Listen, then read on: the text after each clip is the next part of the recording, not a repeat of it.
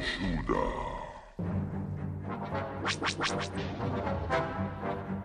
yeah. No, no, no!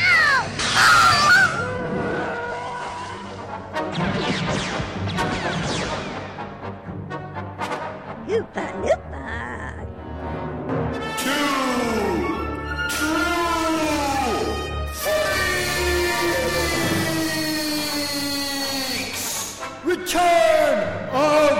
Jedi Month!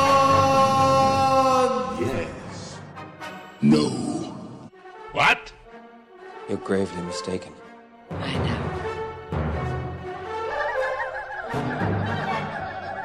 Now you will experience the full power of the dark side. We might just take a few of them with us.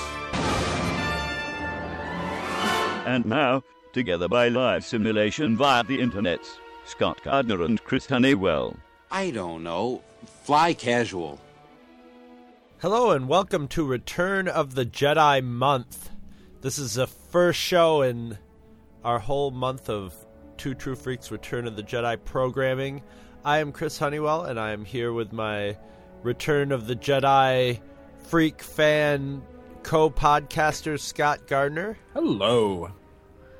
And uh, there's going to be a lot of guests this month, but to start it all off, Scott and I are going to go at it alone. Leave us alone. Leave us alone. Go away! Get off of my lawn! and today our lawn will be Return of the Jedi. yes, as Scott and I become those two annoying fucking people who sit ahead of you in the movie and talk all the way through it. two know-it-alls who have to have to spout off about how much they know about the movie all the way through it. Can't you assholes shut up and enjoy the movie? No, no. so we can't. yeah, we yeah, not at all. And now we just add another movie to our rosters of movies that since apparently I just found out one of our one of our listeners is actually going through his Two True Freaks archives for the second time. Ah, damn, that dude needs a. I mean, uh, thanks. We appreciate that. Well, you know, you know, I, I, I, I, I just gotta say, you know, do it if, if you start listening to these things multiple times, you know, we could ruin this movie for you forever. Let your kid wait till your kids are old enough to where it's not gonna like be their early impression of of Return of the Jedi. Please, could you do that? Actually, I don't care. Do whatever you want with your kids. They're your slaves. Make them listen to Two True Freaks. So that by the time they're your age, we'll be like 85 years old and just like. So I tried to read that Star Wars comic, but eh, I couldn't really. There was not enough light. It was full daylight, Grandpa. Shut up. All right. Ooh, I'm feeling gassy. We need to start the movie so I can blame those noises on the Muppet creatures. on the on the yeah on all the well you know this is not a this is not a prequel one so there are actually no farts in this well, there is in my edition. There's fixed to gonna be anyway. the Two True Freaks special edition of Return of the Jedi. And and just so you guys know, we are watching the non-special edition. So if you watch your special edition along with this, you are screwed because by the time Jedi Rocks comes on, you won't know what the hell we're talking about because it won't it won't line up at all. No, we are watching the original release of Return of the Jedi. Now Scott and I have painstakingly checked. We have two different. He has he has one version. I have the the limited edition that they put out, where the the bonus disc is the original version. But we checked our checked out our versions, and they all are, run the same time and have the same things at the same time. So we should be all lined up for for this. So remember, watch your original Return of the Jedi's for this Mm-hmm. you heathens. so, you know, without further ado, we will start this with our traditional countdown and and on the word go, Scott and I what we have done is started playing the movie and then paused it and dragged the little slider thing all the way over to zero zero to the time where nothing's happening and we have our players pause. So we'll do a three countdown, and on go, you hit your pause button and you watch Return of the Jedi. Are you, are you ready? Yeah, I am ready. wow. okay, that, was, was pretty scary. heavy. That was heavy, man. All right, three, two, one, go. go. Yes, I'm getting dun dun dun dun dun dun dun dun. Yep. 20th That century means bowl. that means your Star Wars is working. Actually, it's right there when you see that. You Lucasfilm know your Star Wars is is in is in play.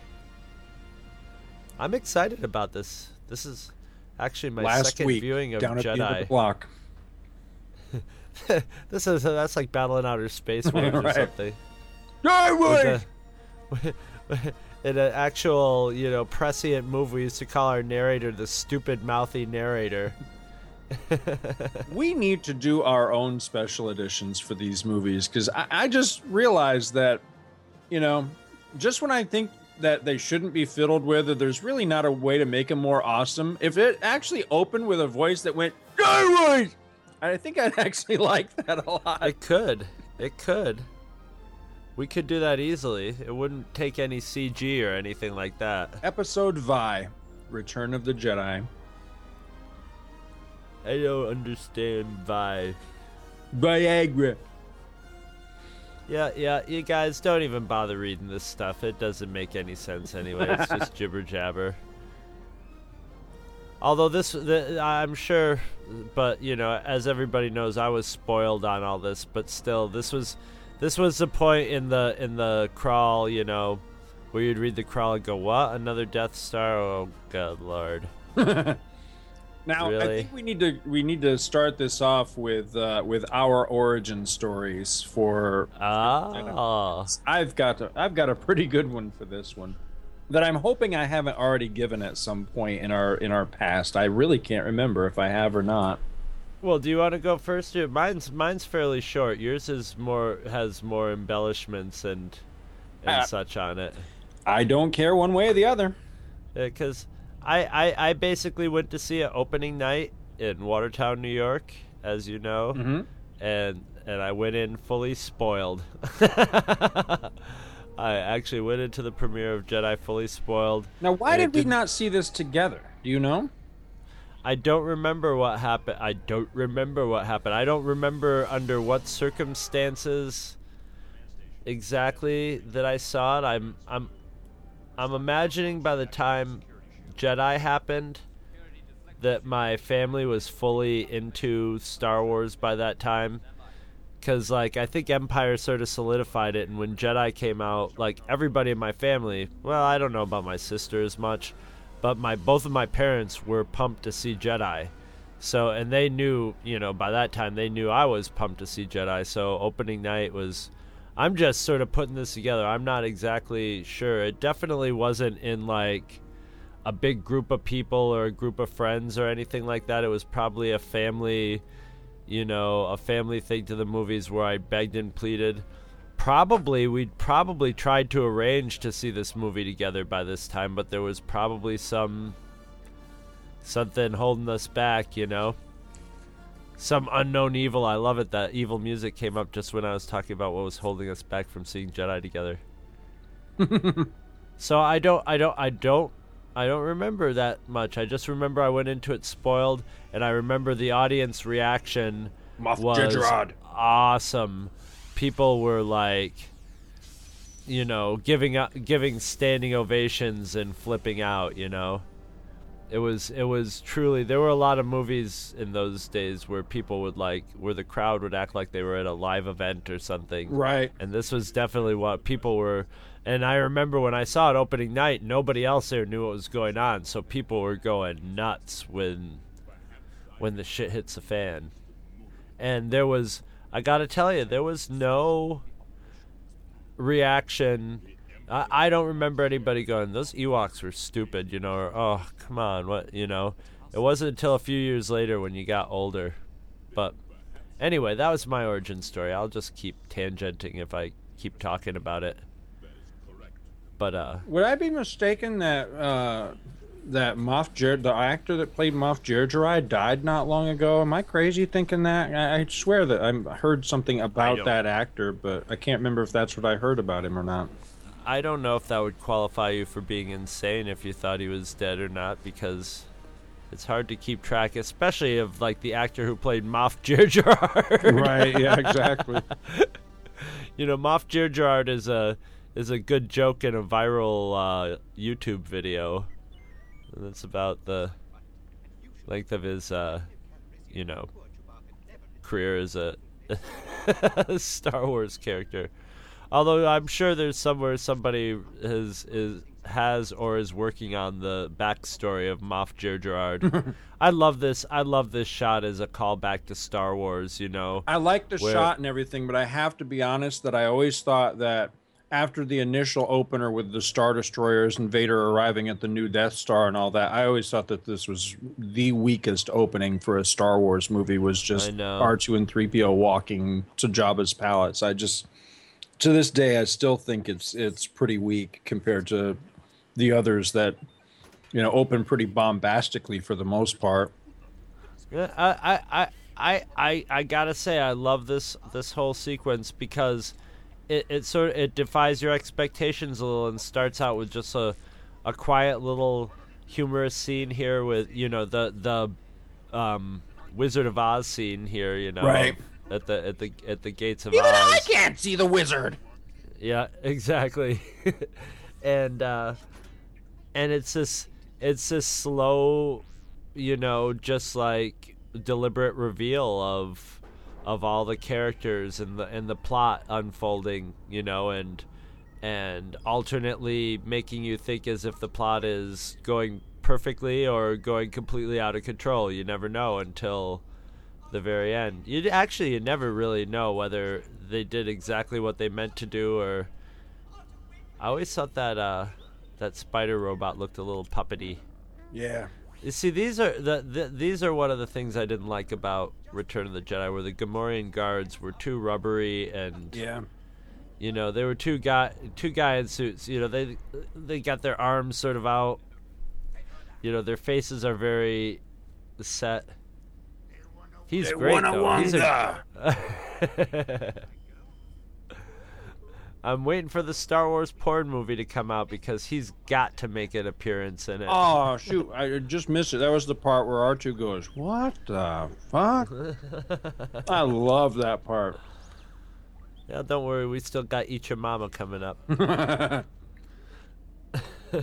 They wanna wanga.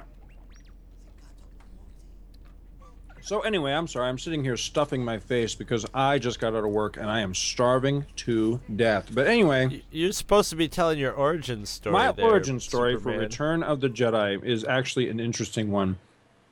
So I went to see Return of the Jedi opening night. I don't know if I was late getting there or what the story was. I remember I had to go by myself for for whatever reason. I went by myself. I remember I'm, I'm pretty sure I was like dropped off. I don't know why nobody else went with me. You know, I don't know why like Randy didn't go or my dad or my sisters. Uh, for whatever reason, I went alone to Return of the Jedi, and they were freaking sold out. It was opening night, and I was Oh. like, "No way! I'm the biggest Star Wars fan in the world. You're not going to tell me I'm not going to get in to the last Star Wars movie. Uh, it's just not going to happen. I'm going to find a way to get in there." So I bought a ticket to Space Hunter Adventures in the Forbidden Zone in 3D. And I went into that movie and I waited until I figured there were enough time had passed. And then I left, I went, used the bathroom real quick, and I walked into Jedi, which had not actually started yet. I think the trailers were running, but the movie itself had actually not started yet.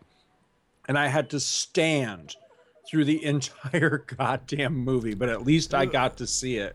And at one point, I actually Maybe got, we maybe we did maybe we maybe that was maybe like I showed up at there there with my family and you got dropped off because I mean there's only one they were only playing it at one theater you know Right. in in Watertown so you I must have been sitting in there somewhere and you were standing in the back I remember uh, at one point, you know, there was that wall all the way in the back, It was like one of those like half a walls type. Half a walls, yeah. And I ended up at one point, I climbed up on top of that and sat there, thinking the entire time that somebody was going to come and make me get down, which they never did. But at, for at least half the movie, I stood through the movie till I finally just couldn't take it anymore, and I had to invent a seat basically. But yeah, that was my that was my first time. What's funny too is that I would eventually end up seeing Space Hunter 3D at the theater, so I paid for two tickets to that piece of shit. Because I did eventually watch it. I think I went with it was either you or Randy, but I remember going. Might have that. been me and Randy. Yeah, I because I remember seeing that, That that, movie was horrible terrible. piece of shit too. Yeah. Well, it was no no Ice Hunter Adventures in the Forbidden Zone. no, that was the movie Space Hunter. Space Hunter. Adventures in- well, uh, You're thinking well, it was. I'm Pirate. thinking Ice Pirates. Yeah, it was no Ice Pirates. Ice Pirates was hilarious, man. I like that movie. So anyway, let's see. Return of the Jedi. Yeah. See, this entire thing right here for me is I, I, I almost always skip past this. I have to be honest, I've just never been a big fan of the whole Jabba's palace. It's too it's too Muppet show for me. You know what I mean? It's a little too silly, it's a little too cartoony. Well, you mean like that that tentacle coming out of the side and grabbing 3PO Yeah. and and and yeah, and it's weird because sometimes and- and here we go a little bit of robot pain. Yeah, it's yeah. This is welcome to Muppet Laboratories. I'm Dr. Bunsen Honeydew. But I As if like, as if tearing the arms off a, a droid is torture, you know? right. Maybe they Look at the programmed socket him for and you know I've been- on. I've been programmed for 8,000 different kinds of pain. Well, you know, I mean, we saw 3PO's arm get snapped off in the very first movie, and it wasn't like he was sitting there screaming, "My goddamn arm!" ah!" You know, I mean, it was just okay. Well, you know, we'll get the wrench out and we'll fix. it. Yeah, yeah. Unless you know, maybe 3PO's a lot more heavy duty than we ever gave him credit for. You know, he lost an arm and didn't didn't cry. You know, I don't I don't know. but this this whole thing just seemed kind of. I don't know. It still seems kind of silly to me. Although It is. I will say I do like some of the droids. I always liked uh, whatever his name is here. Ed was it Ed ninety nine something like that. Ed I mean 99. there you go. I do like some of the creatures. I like the Max Rebo band. Who doesn't like the Max Rebo band? It's size Snootles. Yes. I like the uh, I forget how you pronounce their name. I'm Amamim or whatever his name is. The big like salamander dude. I always thought he was cool. Well, we're gonna get Booby here in a minute. Side boob coming up. Boba Fett.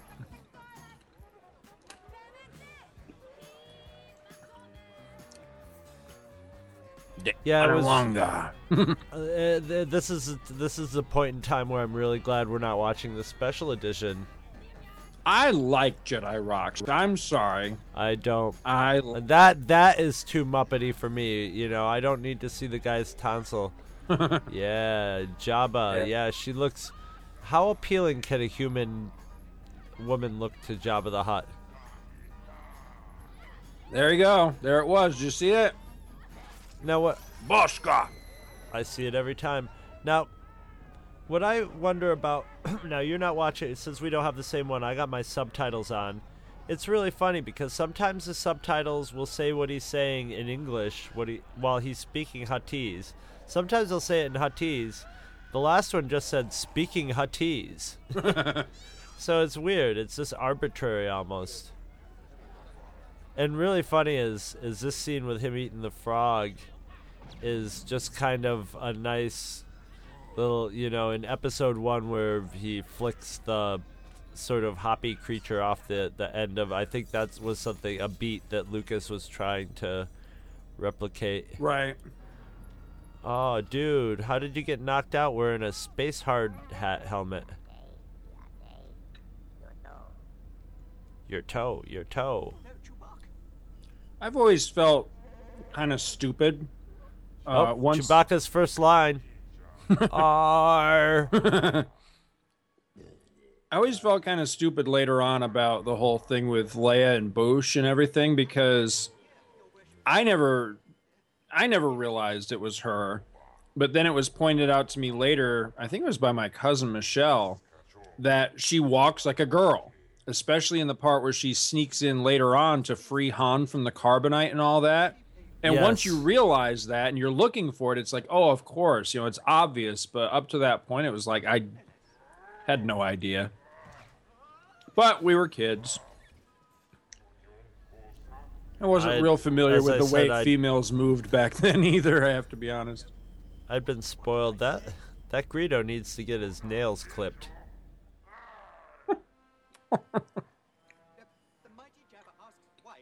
There's a lot more people standing around in the backgrounds that I remembered there to be. Yeah. It's the big chance for all the Lucasfilm employees to get their get their screen time, you know. You can always tell by the haircuts. The haircuts get better and better the more the stars are paid. We'll notice that later when you see like random like rebels next to Han Solo and and Luke Skywalker and it's like, hey, you know, Han and Luke just had their hair done and this guy is like has the all natural look, you know what I mean? It's got the the greasy kid stuff going on. Duke Chalk. I wish Boushh had said Enoch Chalk and gotten like huge, Yes. like uh, like Apache Chief.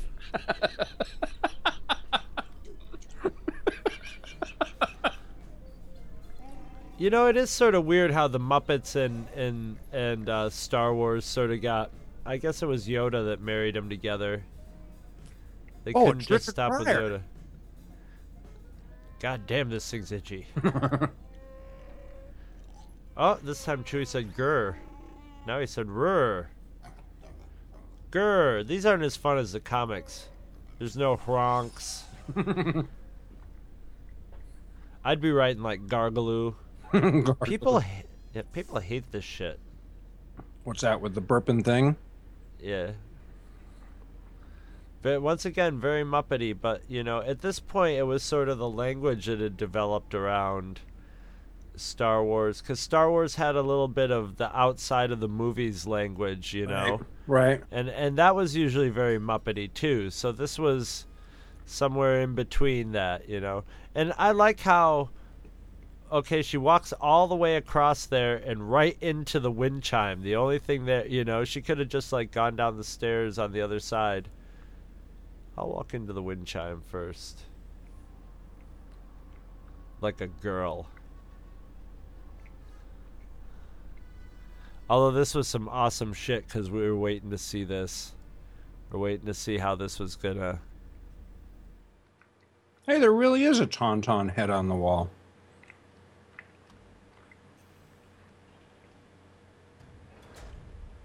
Shh. Quiet. Jesus. I always thought it was kind of silly that everybody's all like passed out and everything around there. You know, I think it, it should either be there's a couple of guards on duty that she has to take out, or there's nobody. But the thing with like everybody's like passed out asleep, it's the middle of the night. It's, it's kind of silly. Yeah, it's just like, hey, let's just let's go work for Jabba the Hutt. Yeah, we you never really get a day off. You just sort of work and hang around and sleep, and you know, before you go to sleep, there's some dancing girls that he feeds to the Rancor. You know, just for shits and giggles. But it's pretty much you never leave the office. Now, did this part right here with the with the carbonite just kind of dissolving away? Did that ever bug you? Because it always drove I me a little bit. I thought they cheaped cra- out. Yeah, I didn't think it would be a sort of dissolve special effect, you know, where where Harrison, you know, and and and it really it really is weird. Did, did they doctor that up for the special editions at all? I wonder if they No. they see because it's like some of those Star Trek effects, you know, that it's it's just sort of like you know they they filmed the thing glowing with light, but then they just superimposed his face over it, you know, so it didn't I I would have expected it to sort of like maybe turn turn a different color and chip off or something like that instead of just sort of I always thought he looked a lot like Claude Akins in this part. With his hair slicked all back, wet like that, and everything, doesn't he? He looks like a younger, thinner Claude Yeah. Akins to me. yeah, or a little beefier Han Solo. He's put on a little little bit of chub. Oi, Ha-ha. oi. Haha, not only do we work here all night, we pretend to be asleep for hours just because we know you're coming. All these different creatures, some of which breathe different atmospheres and everything else, they're all just hiding behind these two flimsy ass curtains. Nobody farts, nobody sneezes or, you know, anything. Nobody makes a sound until it's time to pull back the curtain.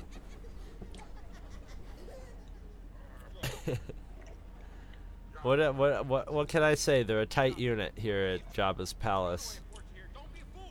There's a real. Hey, wasn't Richard that guy Pryor in right Earth, there. Wind, and Fire? Yeah, yeah, he was. We have powerful friends.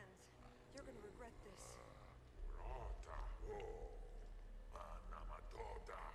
In the meantime, mm, baby. this would be like us Kill it! capturing Kill it with a ca- stick! This would be like us capturing a giant slug and going, doll that slug up. I think this movie would improve dramatic, or this part of the movie would improve dramatically for me if she'd actually had killed him with a salt shaker. Yeah, that would have been great. I have to admit, it's kind of hard for me to go back to practical creatures and like you know the the latex rubber and all that stuff after having had the the CGI stuff. The only thing Yeah. I, I find it easy to go back to is is Yoda because I still think practical Yoda is a hell of a lot better than CGI Yoda. But practical Jabba doesn't work for me as well as CGI Jabba. Oh, there's another good R from Chewbacca. Avon calling. You gotta admit, this is a pretty. I I Oh, yeah, remember when yeah. this movie came out. This part, you were just like, "Oh yes," you know. When Luke's, you know, how long are we into the movie now? Twenty-two minutes into the movie, and he's been on it as a hologram. But here it's like, Hello, I'd like to talk to you for a moment about the Force.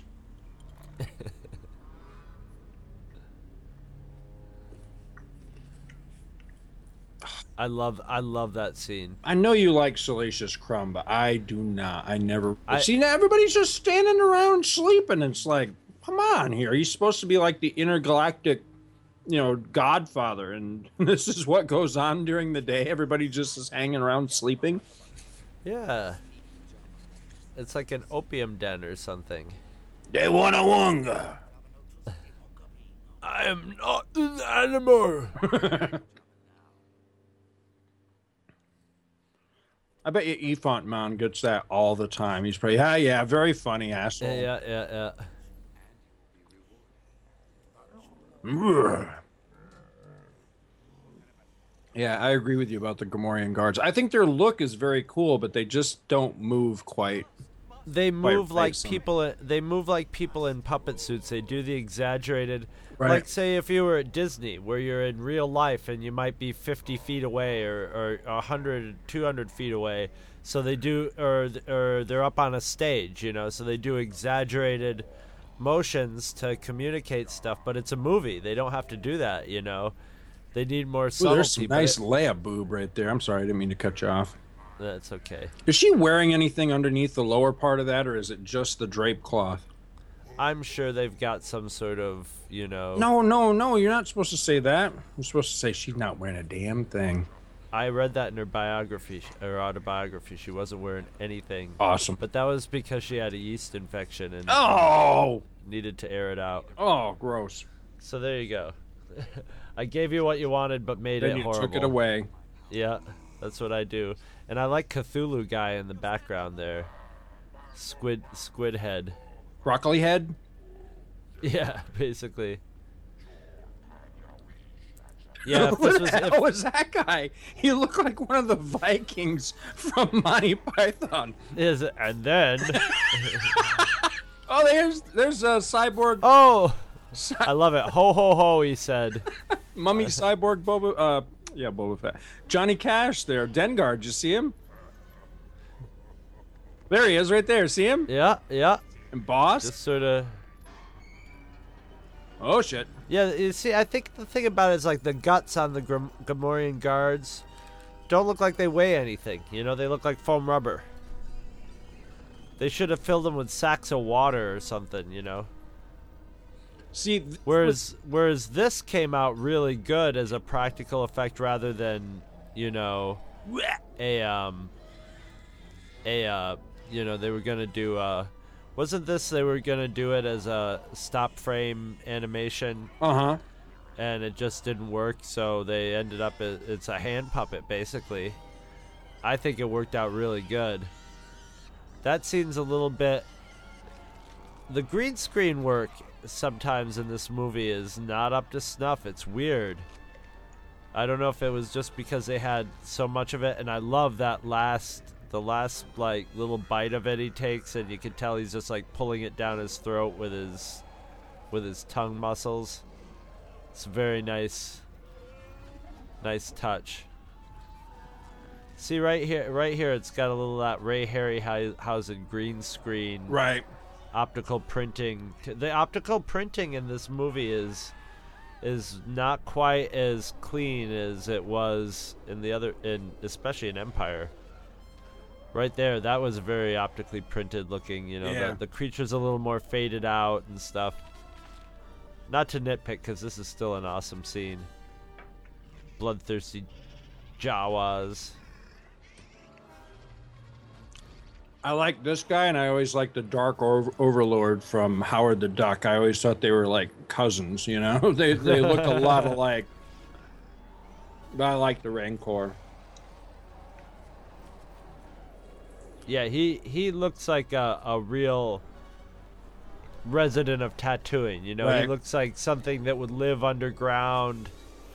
Uh, kind of like a scorpion mixed with, you know, a lizard and you know maybe even a tick or something. You know, or some little insect that like burrows in. Grrr, says the Rancor on my subtitles.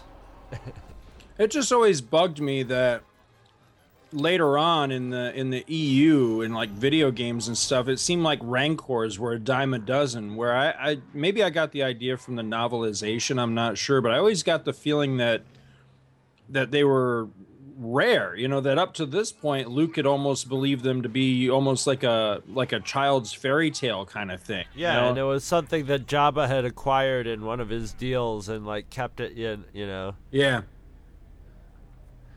And this was an awesome touch. This is a totally great Star Wars touch. Just you know the the Rancor owner. Hey, and there's Joe Camel.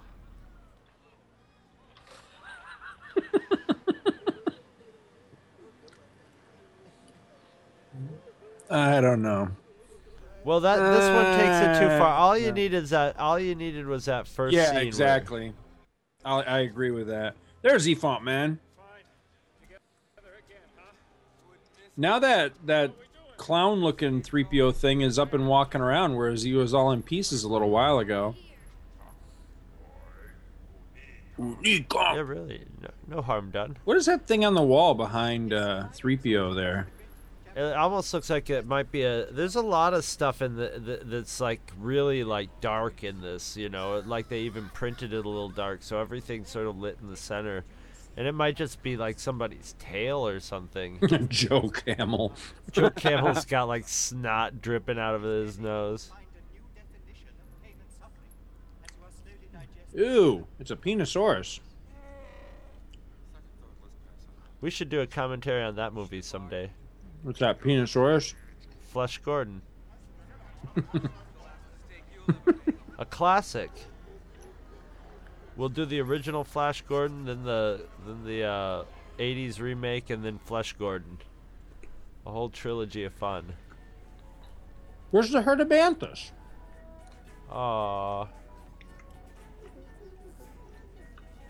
I like the music in this part. Was that an Ugnaught?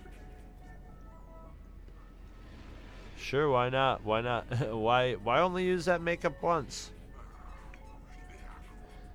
See, now I thought this this part was just uh, the, you know like um uh, in the movie theater you knew things were gonna start heating up here. You were just like, you know, here's where here's where the uh, rubber meets the road. Still, again, you can like uh, if you look around Chewbacca's fur, you can actually see green Right. Of the green screen. You can see a little green fuzzy glow, and they they've usually been really good about not. Maybe it was because by Jedi, maybe they were doing so many layers of stuff, you know, that they were really pushing it. Say, Jim, woo! That's a bad outfit.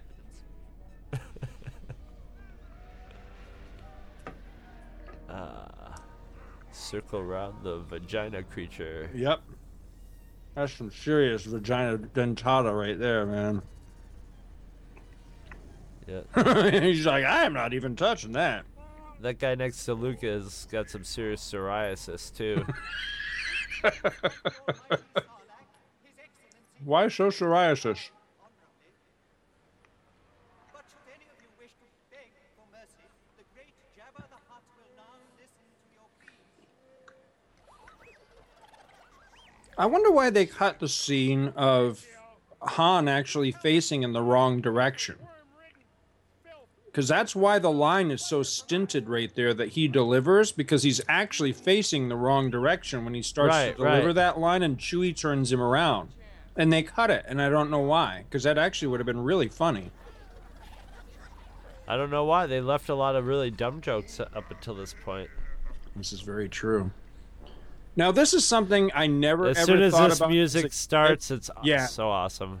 I never thought about this as a kid, but it was pointed out to me in I think something I read recently or something that if you think too much about this whole setup and the their whole plan going in here, there's a lot of this that relies completely on coincidence rather than than actual planning. Like how the hell did Luke know that Jabba would even bring R2 along with him, let alone that R2 would have the opportunity to go up on deck and shoot him his lightsaber. Why didn't Luke just take his lightsaber in with him? I mean, he used the Force to get his way into the place to begin with anyway. It's not like anybody did a weapons check on him or something. So why the hell didn't he just take it with him from the get go? I guess the reasoning is this is a way that they maneuvered everybody into one place so that they could all get out of there. But it's, yeah, yeah. Why did they just, yeah. I mean, and uh, I don't, and where are the rest of the bounty hunters too? It's only Right. Boba Fett. They, they were all hanging around earlier. I guess maybe maybe that's why this maybe they knew the other bounty hunters were getting ready to go home. This whole sequence makes Boba Fett look like a chump. Yeah, it does.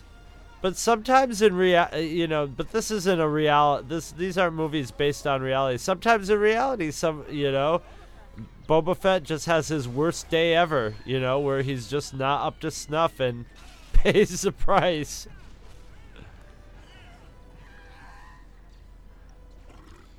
At least they didn't give him a Wilhelm scream on the way out. It's still a pretty wussy scream for a guy that you know previously was like, "Put Captain Solo in the cargo hold." I don't imagine a guy with that voice going "Ah!" as he dies. You know. Now, usually Jabba pays for this kind of thing. it's called autoerotic asphyxiation. Grab it, it's a cattle prod, you asshole. Do you know what carbonite's like? Oh, speaking, yeah, that's something I'm really glad you brought up because that was something I had planned to get into in this. That is one of the things that has always driven me nuts in this movie is that there was absolutely no callback to the fact that Lando had betrayed Han to the Empire in the previous movie. It's it's like all this because when. Chewie was Stop. going, when Chewie was going, rah, rah, rah, rah, rah, rah, rah, rah, Lando, uh, you, you know, but we needed that. Luke, we he can't even take- seen that, you know. Yeah, you just sort of take it for granted that the, they had enough time to sit in Ow. the cell that that that Chewie brought him up to speed with the plan. Now, what is that skiff? What what's holding it up at this point?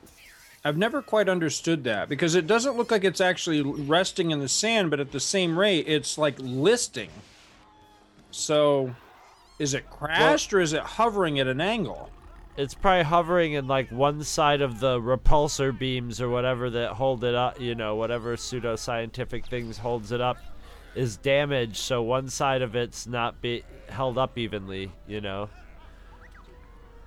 the stern repulsors are have given out.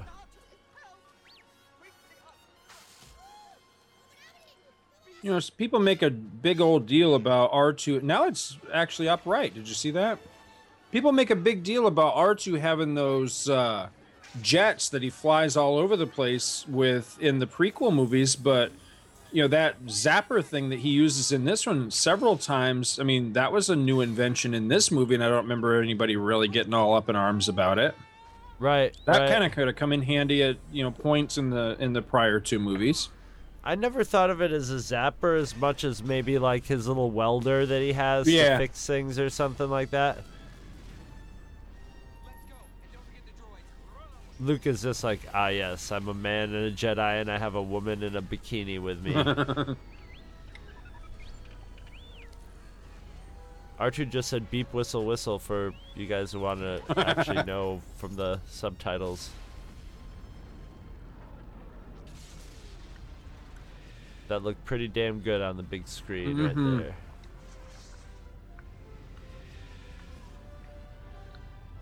And now 36 minutes in, we get to go into the into the actual storyline. That's a beautiful shot. I like that. I love the way Tatooine looks.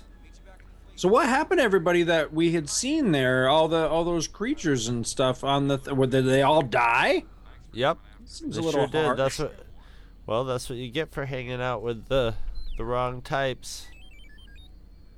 I always wish that I could read that. Because if I'm And not mistaken, in the EU, isn't it Dengar that finds Boba Fett? So somehow Dengar escaped out of there before it blew up. Or he wasn't there in the first place. This is true. That's why I'm saying. That's why I'm saying. Why didn't he jump in? You know. Right. Then again, maybe nobody was paying him by that time. So, but what the hell? Maybe as soon as things started to go south, Dengar was just like, "All right, I'm out of here. See you guys later." Grabbed a couple like space grapes for the road and and I like this. boogied on out. Well, this is when you get the first look at the Imperial Guards, who are pretty fucking badass. And here's where you get, really get to see Palpatine for the first time, Mm-hmm. other than a hologram. I always wanted to know the story with these dudes that are just kind of hanging around in the background with the Emperor. Yeah, the guy. that one look like technician guy's got a big old belly on him. I just noticed that. Yeah, you don't see many fat Imperials, really, do you? Maybe Right. in the comics you do. I love this. He just does all his acting with his lips. They're just poking. His lips and his nose are the only thing that pokes out. It's awesome.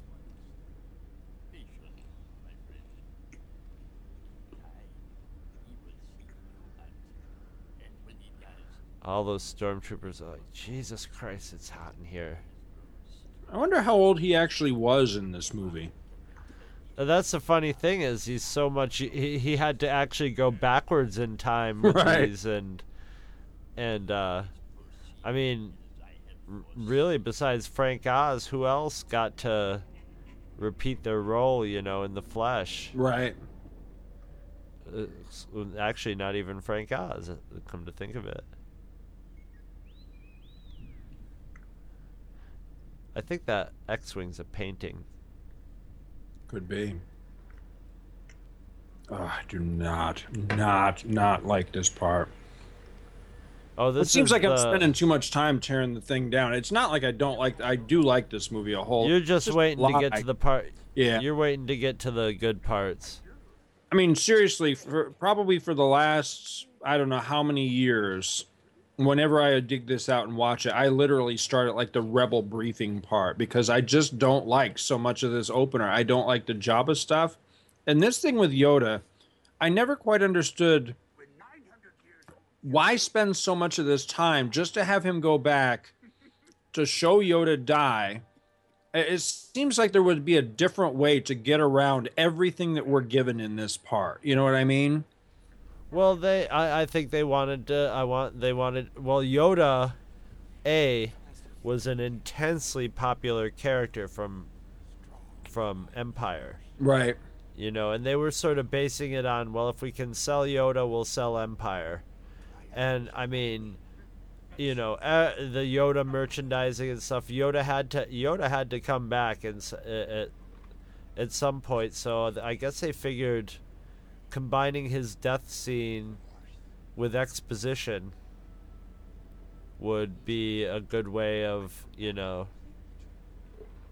But it ends up being awkward. I mean, this was one of this was one of the most long and drawn out gags that we did on our Battle in Outer Space Yep. Wars was was our Yoda character dying and revealing more and more information to Luke till finally like Luke's just like, you know, Luke, what? you know, Jesus.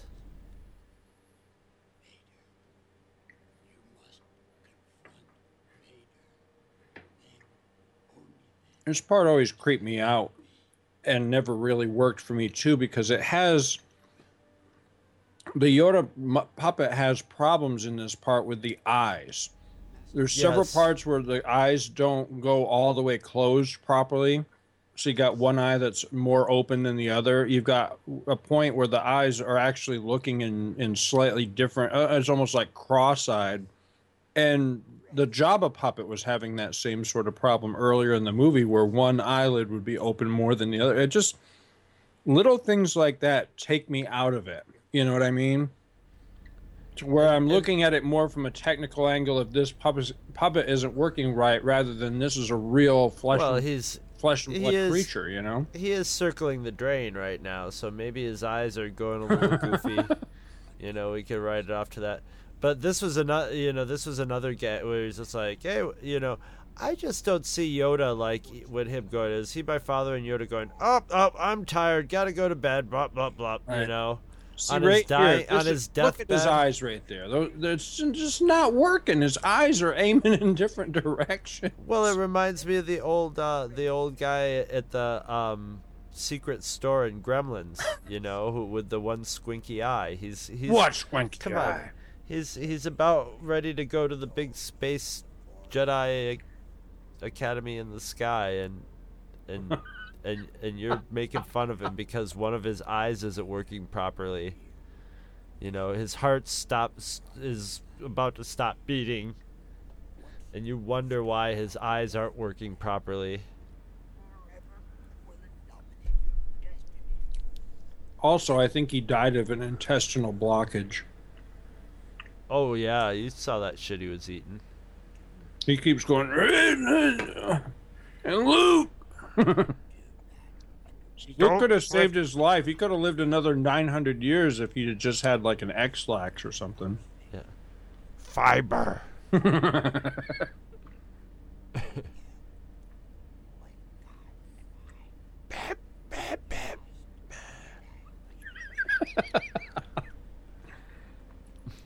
Remember in ours, he was like, the last of the Jedi you will be. What do you mean? I'll be the last Jedi, or will I be? What are you trying to say?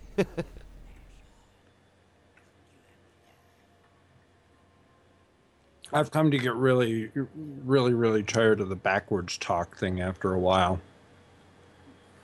It's like, damn it, can you just speak right?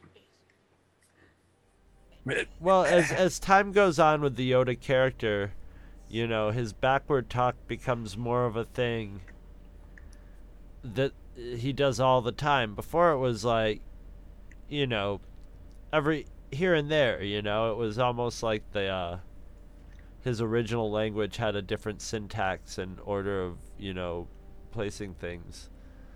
And and yeah, it became sort of a parody of itself. Luckily, he's only in one scene in this movie, so it didn't really get to go as haywire as it did in the prequels and in like the Clone Wars show. You know, where they where, where they start every episode out with some Yoda talk. Oh, there he goes. Poof.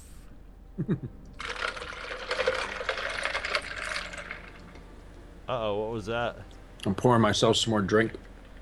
Uh, that was the sound of Yoda's soul going to the Force. We said he was circling the drain. yes, he was. See, here's there's R two actually welding with his little. You took this apart now? I don't know. I was bored. I thought you said you were only going to be five minutes.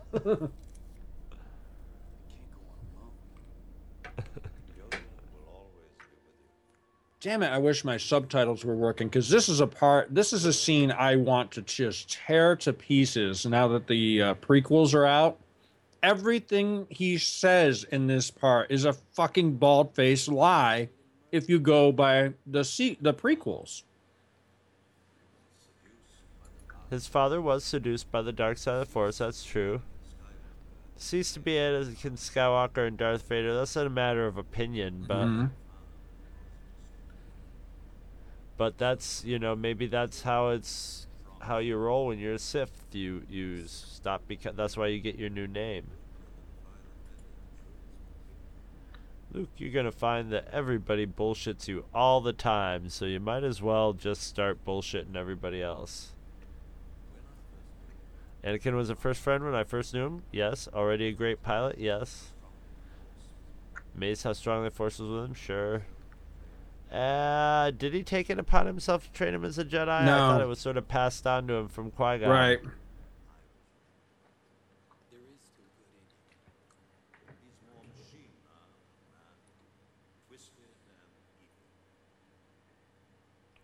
I don't know. Alec, he, Alec, well, you know, Alec Guinness had a little bit of pissed offedness to him in, by this part of Star Wars. By this part, I think he was like, by this stage in Star Wars, he's like, all right, I'll do an appearance, but I'm not gonna like it. Right. I didn't know there were gonna be so many toys. Come on.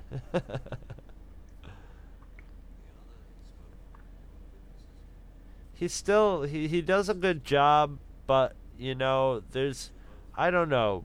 Ben Kenobi is a ghost. Any character as a ghost, really. I think really shouldn't sit down and have an expositional conversation with you where you can ask them something have a conversation you know Right. they should show up and say you know beware of the dark side and fucking watch your ass and go here and go there and then go maybe go oh and then disappear you know or say something that doesn't mean anything until the future when you figure out what you know give you a little omen of the of what's to come Right. but you know just just to, You will be visited by three more Jedi's, yeah. yeah, exactly, exactly. That's the only other place I can think of where, except for like you know the Ghost movie or whatever.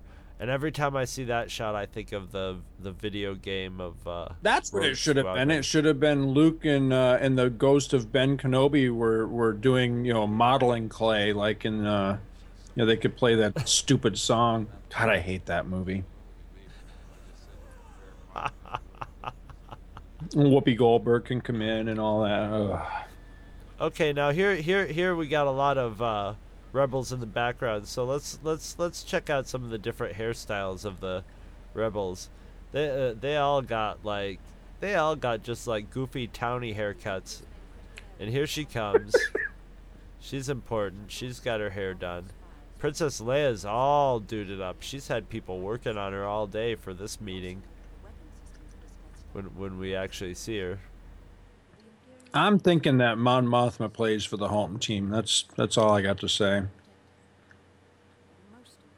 Didn't she just look just a little butch to you?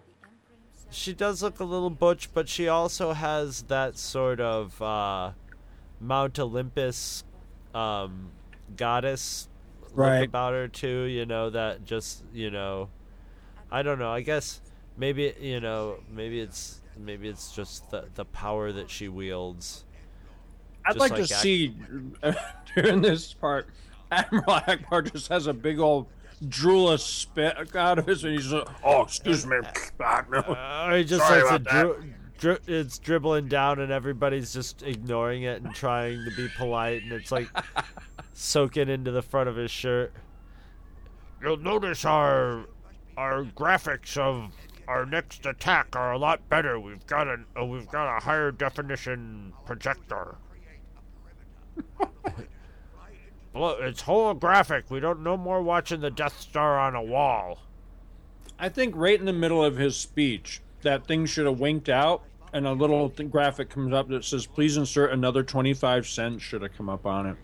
Or just the blue screen of death or something. God damn it! Reboot it. Does anybody have any funny stories while we're rebooting? now this guy, look at that hair, man. Mm-hmm. He came to the meeting with hat head.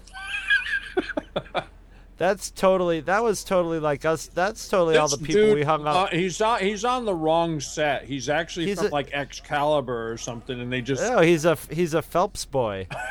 from. there was another R from Chewie. That was the worst bit of Harrison Ford acting in the entire Star Wars trilogy. That little smile he made. That's sort of like, hey.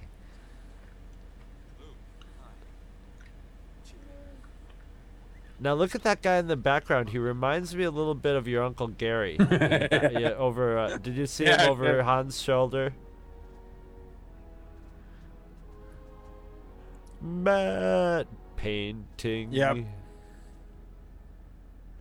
Still, I love matte paint. I love the look of matte paintings. My least favorite special effect of the entire trilogy is coming up here in just a second.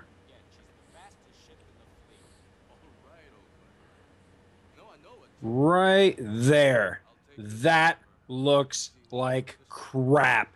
And I can't believe that they didn't fix Well, it looks like That's- it looks like a it looks like a beautiful Ralph McQuarrie painting on the wall behind them. Right. It's like, "Yeah, you like this mural of the Falcon they did? yeah, fuck you, man. Oh, by the way, I put a bomb in the cargo bay.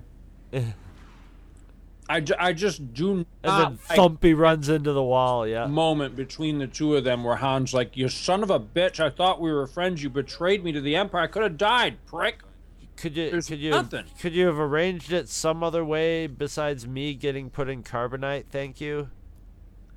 Nothing. But Nothing. But you know, as I've gotten older, I've realized that yes, Lando really had no choice but to do that, and did. I agree with you. I completely agree. But I'm just saying.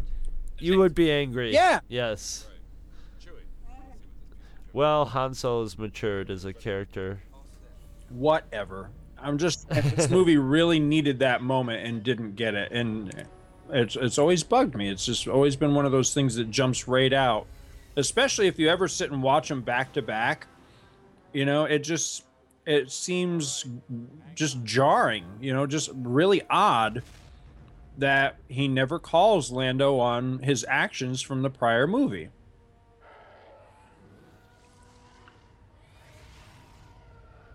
Or gets one punch in, and then he's like, "There, now we're even." Exactly. Although he did get a punch in, I've always wondered about those screens. How the hell do you get in to actually work those those screens that face inward there? You know what I mean? That's Right. the weirdest bit of design. Maybe somebody gets, you know, I think pneumatically giant. lifted No, in. I think they're giant waste paper baskets. yeah, that's what they look like. I love it. He's even got one hand up, all clawed up in front of him. Yeah, it's much better to clutch my cloak with. What is the story with these two creepy ass dudes? I don't know. They're like something out of a Moebius comic from Heavy Metal magazine or something. And I love that these. I love the flashing lights on them. Like you know, just like it. It really plays into this this whole scene of them just sort of casually flying in, and they've got their airplane lights blinking. Right. As if as if as if spaceships flying in space are going to be using you know the visual thing of two little blinking lights on top on the top and the bottom of the ship to to deal with them, you know, with all the different kinds of radar and stuff, you know, where they know how where they are in three dimensions. I doubt there's very much visual anything going on, you know. Why don't they scan them? Why doesn't somebody on one of those Imperial Star Destroyers scan them and go, um, uh, you know, there's a Wookiee in that ship? What the hell's up with that? There's a Wookiee and there's a whole bunch of like weapons because Right. aren't there a whole crew of people in there with you know all their battle gear ready to go? I don't know. There's a lot of people lined up in there and they all have we- w- energy readings like weapons. But of course, I mean, right here you find out Vader knows what's you know he, he he's sort of letting it happen. Right.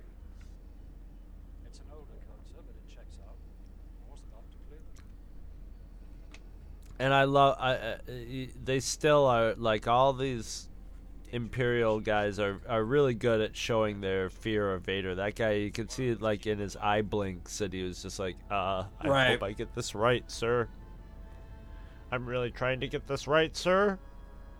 I'm, and I'm having a bad day, and you're not you're not acknowledging me. I wish that we had a. You're micromanaging. I wish we could have gotten a little more. Uh, a little more time with Luke actually now as a as pretty much a full Jedi, you know, really using and exhibiting his his Jedi powers and stuff with the full rest of the cast. You know, we get a we get a little taste of it here. You know, and I know that that's you know really delved into in the EU and all that, but I would have liked to have gotten more of it, you know, in this movie and maybe even another movie beyond this. You know, Well, I always, Somebody like I always pictured him very- as being sort of like a Cliff Notes Jedi by this point. You know, he didn't, you know, he didn't get the lifelong training Right. and stuff. He just sort of got the like, okay, da- a damage control training that as much as, I mean, how much training could Ben Kenobi give him? Just enough. No, I don't mean And- I don't necessarily mean that. What I mean is, you know, here you've got Han Solo, you know, a very practical everyman who by his own admission doesn't believe in that mystical hocus pocus stuff. And now his second best friend is able to, you know, use these Utilize yeah it. exactly you know and, and what dynamic would they develop between the two of them you know because like in that scene right there i always like that part where luke can sense vader probing the the ship and and probably probing his mind and sensing him and he says i'm endangering the mission i shouldn't have come and han just kind of blows him off like you know oh, it's your imagination kid you know but i would like to have seen that development of over time han you know, having in at least in some half-assed form would have to come to the realization that wow, there's something to this force thing. Look what Luke can do. He can. Oh, I think he already has. I I think he, I think he already has by this point. This is where the movie goes. Yep. Awesome. This was the first scene I ever saw because this was a clip that they showed on uh, at the movies. Ah. Yeah, I well, yeah, I remember seeing this clip on TV and just going, "Holy shit!" That guy was crash whether Chewie shot him or not. Did you ever notice that? Yeah, yeah. He was headed right at that tree stump in the ground. To this day, I still want one of those things. Oh God, yes.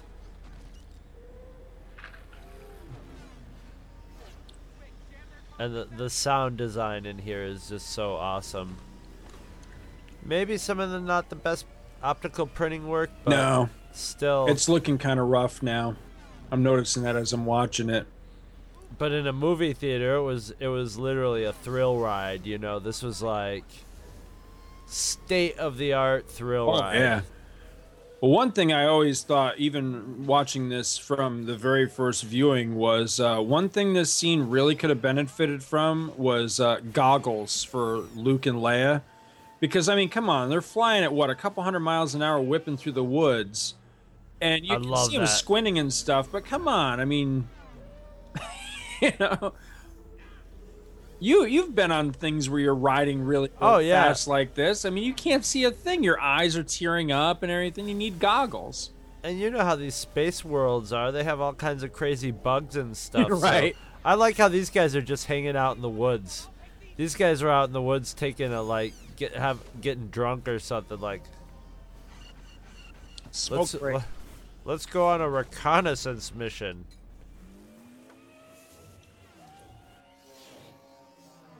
It's one of the things that drove me absolutely batshit crazy about the special editions. Was he goes in and puts in all this other stuff, which granted the the version of this isn't too bad because he really didn't. I felt like he actually did kind of hold himself back a bit with this particular movie and didn't put a lot of crazy stupid shit in it. Although I know a lot of people argue Jedi rocks, but still, this is a perfect example of a movie that really could have used someone going into Just it a little cleaning up around the edges. up. Yeah. And, and all of this stuff that jumps out and smacks me every time I watch it is still in there, even in the special edition. It's like, wow, really? Ow. because Watch, right. Know- It's coming up here. I know it is. And it's right there. See that bar? yeah, yeah, yeah. That yeah. they're trying to block it out with like a magic marker? That shit is still there in the special edition. Why in the hell didn't somebody go in and digitally take that out? Take a digital magic marker to it. Right. And I love watching this and knowing that it's like the actors sitting next to the shrubbery that's flying by them. I love that shit. Hey. Whoa. Ow. I always like that shot. Yeah. Just casually lights his lightsaber.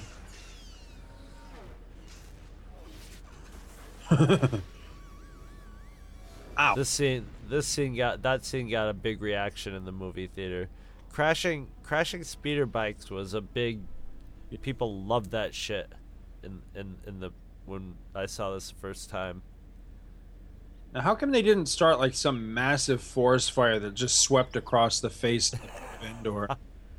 Hell, it doesn't look too dry on Endor. It looks pretty lush and and uh, I tend to think that these the the these things don't have like liquid fuel in them. You know what I mean? That they, they have some sort of electrical thing, so it's not like a big a big splash of gasoline like one of our things. Although they do sort of have an internal combustion sound to them, but that's just a lot of more fun. like, I always like that part where Luke comes running out, and Han's like, "Where's Leia?" Luke had to look at him and go, "I'm fine, thanks for asking, asshole." yeah. I think that's what happened in uh, It's Sasquatch. Battle in Outer Space Wars.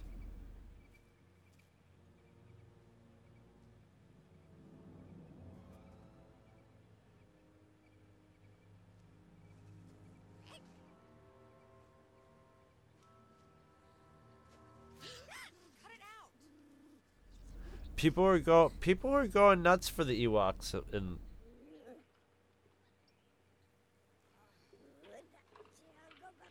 I gotta be honest, I've always been kind of indifferent to Ewoks. I, ne- I neither loved them nor hated them. I just kind of accepted that they were there, you know?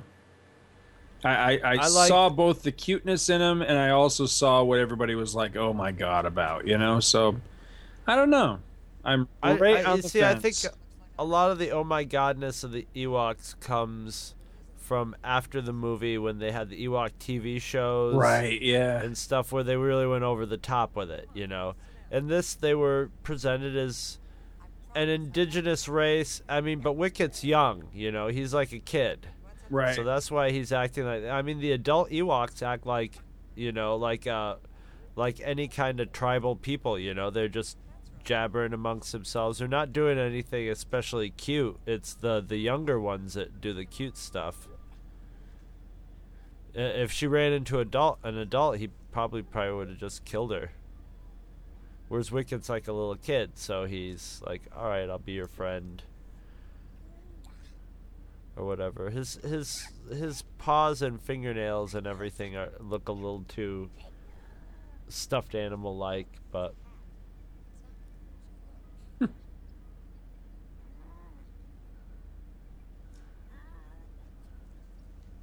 But I like the fact that that, you know, that the defeat of the empire is partially at the at the feet of you know some uh, of a very lowly or you know or a non-developed society Right. you know that's sort of not not involved in you know i'm sure the ewoks have no you know concept of the uh empire and the rebellion and intergalactic politics and stuff Right.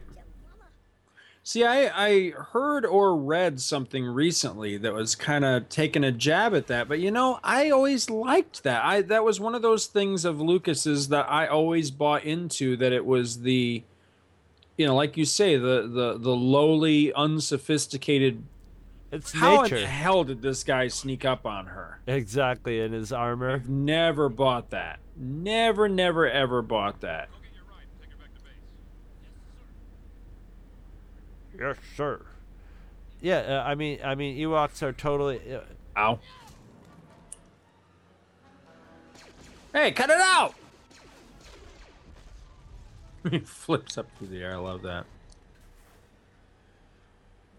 Oh, good job. You just ruined our ride home. Yipcha!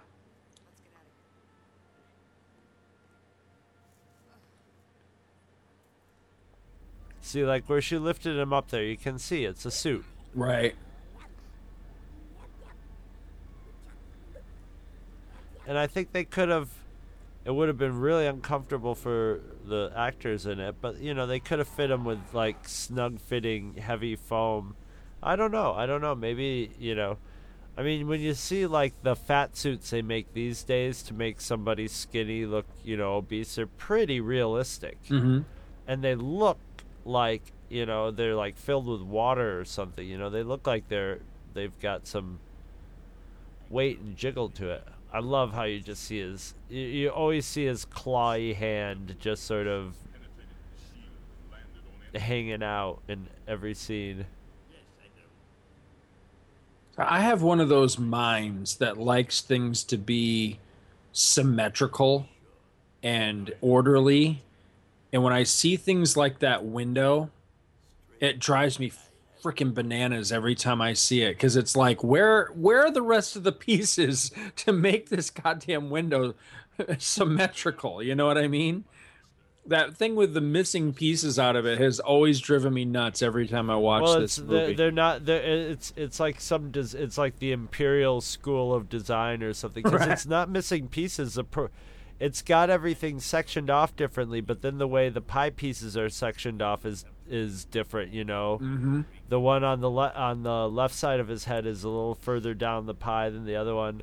I it, it, it it's just the empire. You know, it was like you know the the the Nazis had very functional things, but they had little elements of style to it, and that's the emperor too. You know, he's got style, man. He's got charisma.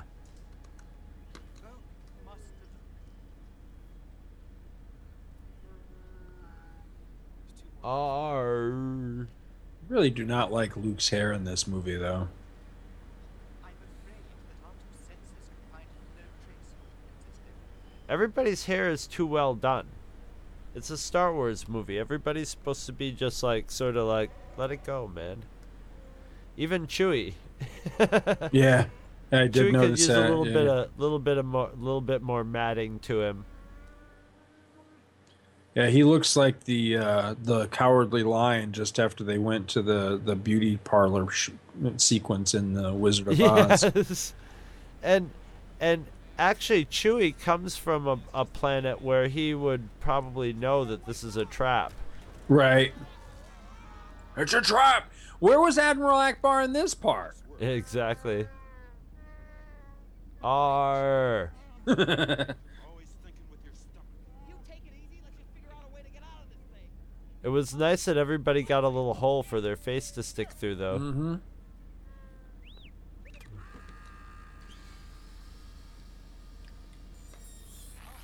I'm not sure that's I'm glad that uh, R2's drill has a little sparkler that goes along with it, too. Just so you know, it's doing something. He's lucky he didn't break his neck falling like that. Uh huh. See, now that guy's a badass. He is. He looks the- like he's. He's the Boba Fett of Ewoks. See, there is more That than guy one looks black scared. Ewok. Yeah. That that's the the. They're all given one expression, sort of like a seven dwarf. You know, some of them look worried, some of them look doofy. That guy looks badass. So that guy looks like he'll s- screw you up, man. I think Han should have taken that spear and shoved it straight up his ass. That's that's exactly what he should have done. You know, if anybody's ever made a movie or a comic telling this story from the Ewoks' point of view, you know, we were all just minding our own business one day, and, you know, all of a sudden we saw that one of our traps was snared. And then we found these freaks. They were angels of our God. Oh, you go back, yeah, exactly. You go back to this planet in a couple of thousand years, and they're you know on the beaches everywhere. These giant like you know three POs Yeah. staring up at the sky, waiting for the day that the gods will return.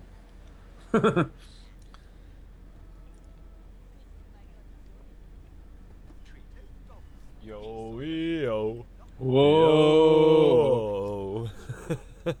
I still don't get it. Why the hell don't they worship Chewbacca instead of stupid C three PO? Yeah, I I just don't know. get that.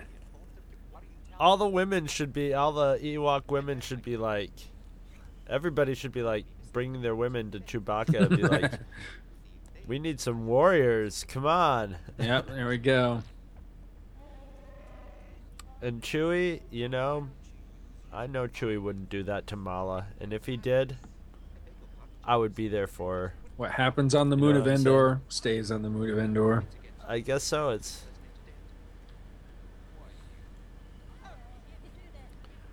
If I was a Wookiee, I'd be pissed because basically a Wookiee has to learn to understand every language. right.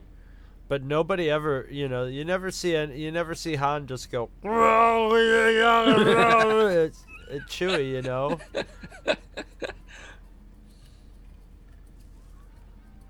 It's rude.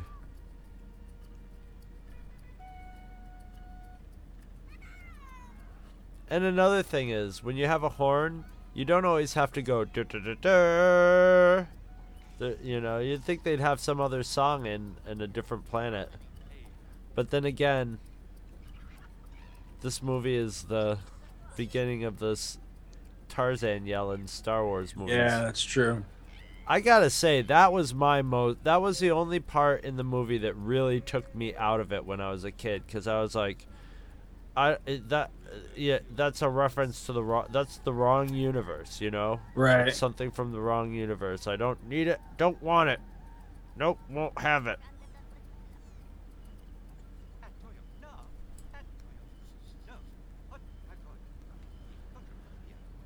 Did you ever make a recording of this of this in the theater? No. I'd love Uh, to yeah, hear know, I wish I that had. with audience reaction and stuff like that. That would be great fun. I I seriously can't wait for the day that I can listen to the recording you made at ET. I was That thinking was about that today, as a matter of fact. I don't know why, but I was. I was actually thinking about that for some reason, and it would be neat to take that and be able to sync it up with the movie and and have it on like an actual DVD, you know, where you could watch along with Yeah. hear it. That'd be pretty cool.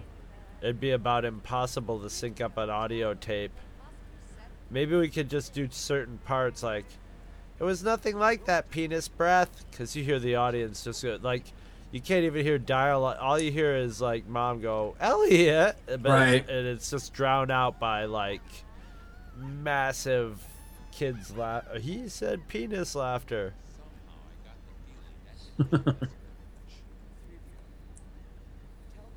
I like this part with Luke. He's he's all, he's borderline creepy in some parts of this. Yes, thing. he's he's a little he's he's a little he's almost a little smug about his Jedi-ness. you Yeah. know?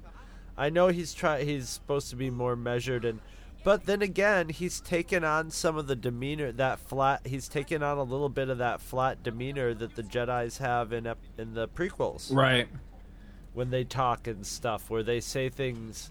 So maybe the maybe like the Jedi are like in in Dune, where the with the the magical women in Dune, you know, the witchy women in Dune who use You see that you'll notice in this part the one reaction we don't get Hans.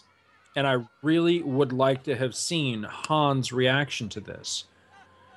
We get, you know, obviously 3PO's reaction to it. We get a brief little bit with Leia, you know, looking all stunned and everything. We get all of the Ewoks. We don't get Hans' reaction, and that bothers me because that was the one I most wanted. You know, I mean, how can you look at that and deny that there's a power at work beyond, you know, the physical, you know, beyond the evidence of your. Well, we don't know that that Han had. You know, I mean, he might have changed his mind at the end of. Who knows? He might have. Uh, sometime in Empire, maybe he. uh Maybe maybe a little stint, maybe a little time to think about it during carbon freezing. Who knows? But uh yeah, you're not told what he what. I mean, his his character is obviously different in this than say Star Wars. yeah. Uh, I mean, in Empire, he was sort of in between. So they brought him, but you know, I mean, it really it makes his character less interesting. You know. Yeah. Well, Uh, see, I don't, I don't agree with a lot of. I've read a lot of criticisms about Han in this movie over the years, and I remember one of them right at the beginning, one of the initial reviews back in '83 when this was out, was that the critic, and I have no idea which one it was, but the critic loved the movie, thought it was really good. His only complaint was uh, he said that Harrison Ford was wooden through the whole movie. Now, I don't agree with that. I think what it is is his character just literally after he thaws out and we get past the Jabba stuff, is he really given much interesting to do? And not really. He he No. kind of becomes comedy relief. He he's the guy that delivers the funny one-liners and shit through most of the rest of the movie. And I think in certain aspects you can actually see it on on Harrison Ford's face that he looks a little bored. You know, He didn't want to be. He didn't want to be there. By No, he did- Time. he didn't. And and and you know, I mean, but the thing is, Han is like a grown up now. He's grown, and there's and once that character's grown, there's nowhere for him to go really. That's why I think he wanted to to bite the big one in this one because it's like okay, he's grown up and now he's. He's he's dull. At least give him something drama- uh, dramatic way to to to go out and or you know and it would have it would have i mean really the only like kind of sacrifice in besides the you know thousands of dead ewoks and rebels and stuff. The only like sacrifice it's made is is vader spoiler right. who you know turns to to be good or whatever but that don't mean shit to anybody else but luke. Everybody else is like yeah i know your father turned good at the end but you know fuck him he tortured me you know? Well or my father that would be leah's uh, you know leia's deal with the whole thing. You know i i know you and dad got along towards the end but don't don't forget that uh you know he was sticking that needle into my uh into my eye earlier on in uh in the whole saga. So i i might not be so quick to forgive you know what i mean? So it's sort of a private moment for Luke, whereas if Han Solo had died, there would have been a cost to all that, you know, to to all to to their victory.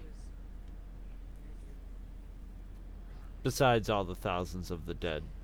I like this, this and- part here a lot. Um, because Luke, It's- Luke is kind of weird. He's kind of strange, and like I see, he's he's borderline creepy here. The only thing that I won't say it doesn't work for me because it does work for me, but it's always driven me a little bit crazy. Is that all of the sudden, and I don't know how it happened or where it happened, but all of a sudden, Leia seems a hell of a lot older than Luke to me in this part. Cocaine's a hell of a drug. Yeah, that's what I'm saying. Is you know her voice is so much huskier. She's, she's- she just looks more gaunt and older, and so it, selling this scene that all of a sudden you know they, they're they're twins. It's a bit of a stretch, only because you can phys- you can look at them and you can see that. Wow, she looks. She just looks a lot older than he does. You know what I mean? She can't take the stress of being head of the rebellion as much. It's it, it takes more out of her. and the cocaine. I think the whole phenomenon had taken a lot out of all of them by this Mhm. point. I really do. In, in in some ways, you know, with you know now almost thirty years, you know, to reflect back on it and and looking at it now, in a way, I am kind of glad that there weren't more beyond this because I, I kind of No, they wouldn't have been into it. it would have been like, but at the time, I was really like, man, They probably couldn't have lured any of these guys into it after Jedi. I'm I'm betting. I, I you know, I mean the thing about the the thing about these guys is you gotta if if you're gonna have them grow old in the Star Wars saga, you just gotta keep filming stuff like the Harry Potter movies. So it's like. A nat- you got to see their face on screen every year, you know, so their aging doesn't look right. that's sort of what Star Trek did, you know. I mean, now if you watch Star Trek one, and then you watch Star Trek six, you see, Yep. you can see many. You can just see them age incredibly. But if you if you watch them all in a row, it's a little more organic. It's just like watching. It's funny. I just saw somebody that I hadn't seen in ten years, and they're like, "Wow, you look a lot older." And I'm like, "Really? That's not what everybody else said." And I'm like, "Well, I guess most people haven't seen me Right. haven't had a decade in between viewings, you know, so they've seen the evolution. Yep. I And had I agree. scraggle all over my face too, so the gray's starting to show in the scraggle, so that that helps a lot with that. I can I can hide it a bit by being clean shaven. Yeah, Missy. Yeah, what was that? What was that all about? Yeah, Missy the other day, she was looking at me and saw my my temples. I look at this as like I, I look at this as going Han was like, were you guys smoking over here? it's just a reeks over here. Why didn't you tell me? I used to smuggle that shit. Look at it. It's all going right down on the Ewok village. You think it's gonna? What if it goes in some kid's bedroom? Jesus, I give up. You're grounded. Did you hear that noise down in the woods? that Oh, that's just some swamp gas escaping. top gases. Don't worry about it. It's a space deer during mating season.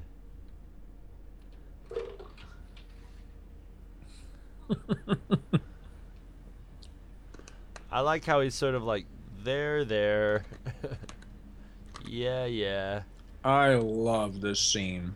Yes. Just so quiet. It's the middle of the night. First ET came down, and now Darth Vader.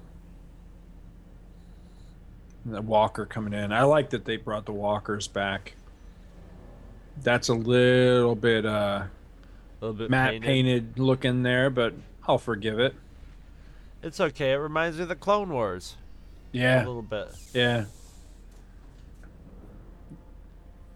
As clunky as that last scene was, and, and I like it, even with its clunkiness and all, this scene is one of the ones that makes Yeah. the movie for me. I love this.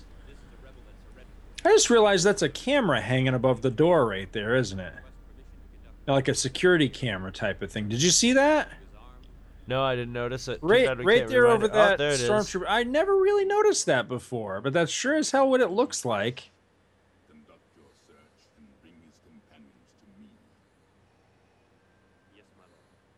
I like this part. Now, see, I wonder is this really out in the woods somewhere, or is this a set? Because it has that that weird kind of Outs- outside middle of the night lighting to it. yeah, but at the It's- same no, I was actually going to say that it looks it looks built to me. It has that that feel like a like a recreation, like a set, but it's hard to tell. But I just look at that and it reminds me of something like the Wizard of Oz or something, you know, where they're they're supposed to be outside, but it's a set. And I always love movies that do stuff like that because it, it takes on a a Theatric- realistic feel, you know? A theatrical Yeah. sort of feel to it. Yeah. Well, this this movie, like the, um, a lot of the the scene with Luke and Leia back there, the composition of it is very like classical American cinema. You know, Right. movies from an earlier time period. You know, the the the the great you know uh, you know studio pictures of where they had a whole you know for their epics they had a way of framing things and there's a lot of this in in, in this movie. They're for especially for the serious scenes. Right. it's funny for all the goofiness in the, this movie the serious scenes are just incredibly awesome. Mm-hmm. Something they didn't capture as much in the prequels as as Right. as in as especially in this one. This you know I, and I and I love the fact that you know you think you know well when Luke finally de- defeats Darth Vader and it is in a lightsaber battle so to speak but it would be you know meeting in com- combat instead of just sort of meeting and talking you know Yeah, exactly. Luke Luke Luke giving giving himself to to Darth Vader basically I like. okay I, I- I've always really, really liked. Oh, yeah. because it is just the two of them talking, and it's not even. What I really like the best about it is even Vader's tone of voice changes. eh, You know, where he's just speaking to Luke, and I think in in another movie or or handled, you know, by by other writers or in a different medium or something, even that same scene even if they weren't fighting, would still be, you know, well, I'll get you, Luke Skywalker. No, Exactly. Mr. Bad Guy. You know, I will defeat you. You know, you can't possibly win, and it would be all superhero-y bluster and shit. And that none of that was in that. No, it was a father father and son Yeah. you know it was just like okay so so you've come to terms with me being your father yep I have Yeah, I love. doesn't change anything though yep I, I, that is one of my favorite scenes of the whole trilogy. It honestly is, because it's just a dialogue between the two of them with no, no bluster. But it's also when if, when you think about it, it's the first time in decades that that well, I guess when you go into EU, Vader's hunted down and killed a bunch of other Jedi's, but it's the first time for him interacting with a Jedi like he used to, like he used to with Obi-Wan, Right. you know, where where there's where he's having a talk with him that's something other that you know, the only reason he's having that talk is cuz it's his son. And I like that too, because as Anakin Skywalker, he's kind of arrogant, and he wouldn't want to kill his own son. You know, it's Right. it's sort of an extension of himself. And it's also his last, Touchstone to Padme. yeah, his last touchstone to Padme, and his last chance at redemption of any kind. You know, is through Luke. Right. So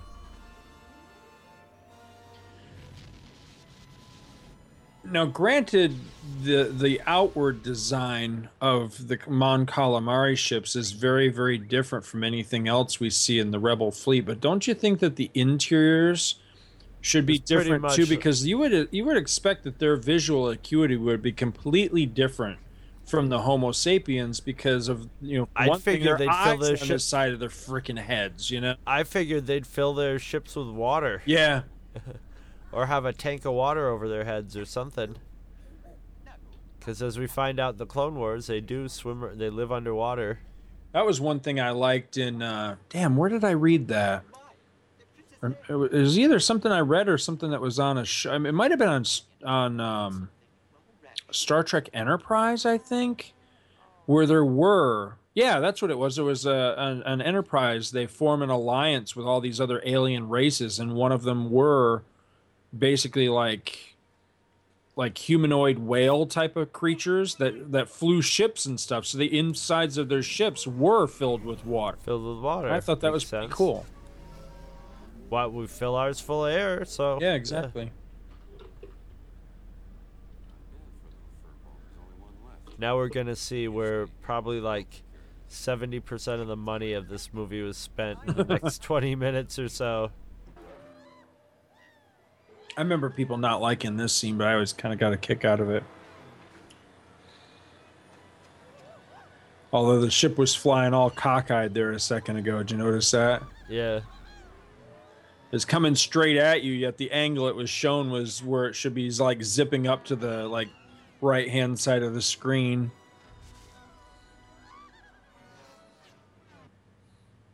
Hey. he got Green Arrow waiting for him there. Yeah. Hello, anybody home? I'm just gonna plant these bombs. It's really funny. For some reason, a lot of rebels look Norwegian, like the green, green arrow there Yeah. that you just mentioned. They all have that sort of Lars, like their name would be Lars. That's cool. I like how Well, Luke's, that- Luke's eyes play all around the room before he finds the Emperor. You always say that whenever we watch this movie. I since we were little kids. you always, you've always been just like I love that scene where he walks in and, and looks all around, you know, and checks everything out. Gods, leave us.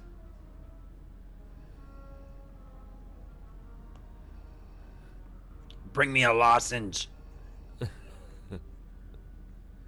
Bring me my skin cream. Sit up straight. Don't you know that that's bad for your posture, you old bastard? How did he do that? I don't know why that line cracks me up, but it does every time. Luke's got a great look on his face, like, so you're the freaking emperor, huh? Whoop de fucking do. I thought you'd be taller. Don't talk to him like that. That's the look Vader. Vader had that look on his face. Just like he just had that look like don't don't be disrespectful. That's my boss. what are you trying to get me fired? Jesus. Come on, kid, don't fuck this up for me.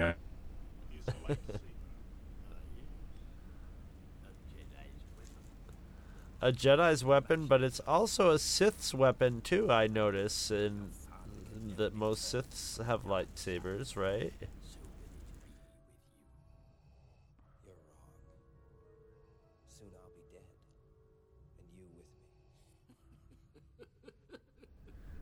Uh, the Emperor's always good for a good laugh. I think that was actually the first uh, first laugh we get from the Emperor.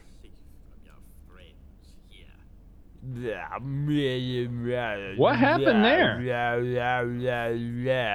You dipped out there for a minute. It's okay. The Emperor laughed and then he said, "Yeah, I'm Are we still in sync? I hope. I imagine as you're still playing. I think the Skype. He I think the Skype Everything is proceeding as I have foreseen.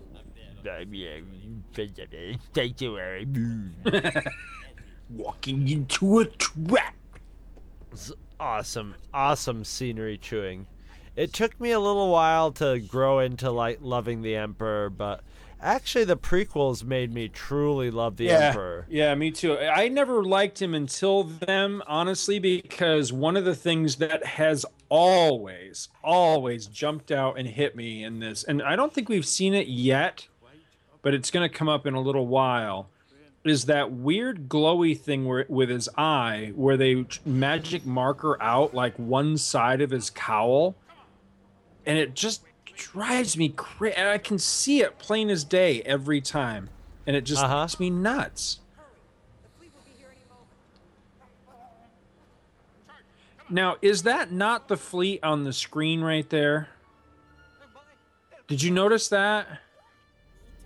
Oh, I don't know. I did not I notice that. see that every time I watch this. It shows the planet, and then it shows these like little dots getting closer and closer to the planet. And I've always assumed that those are wah. I always assumed that those were the rebel fleet ships moving in.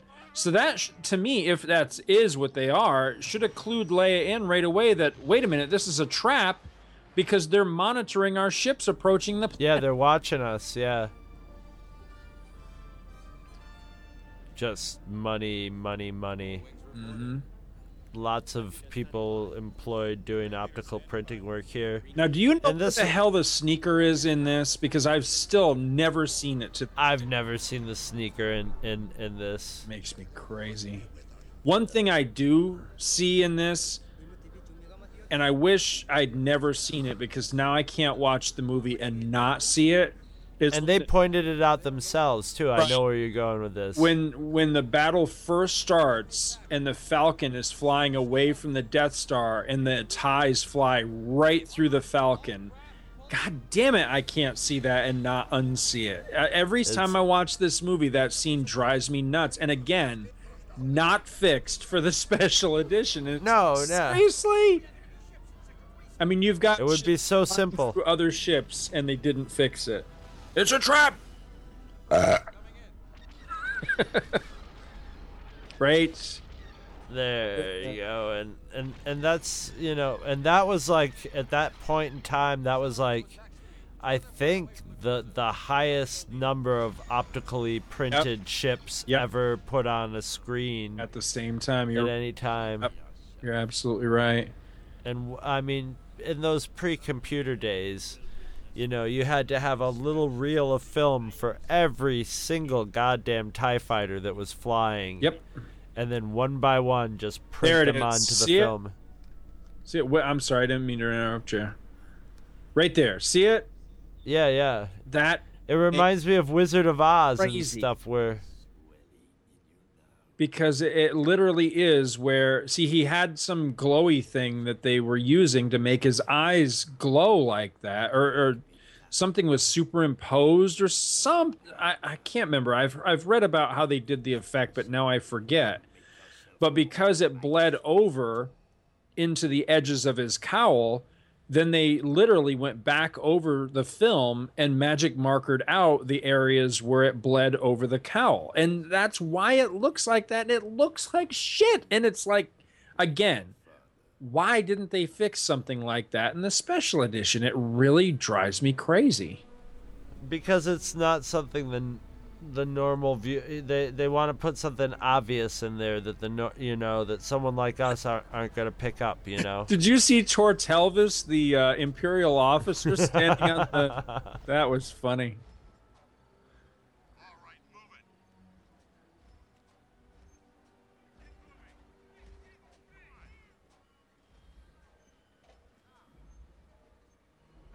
Love the scout walkers in this. yeah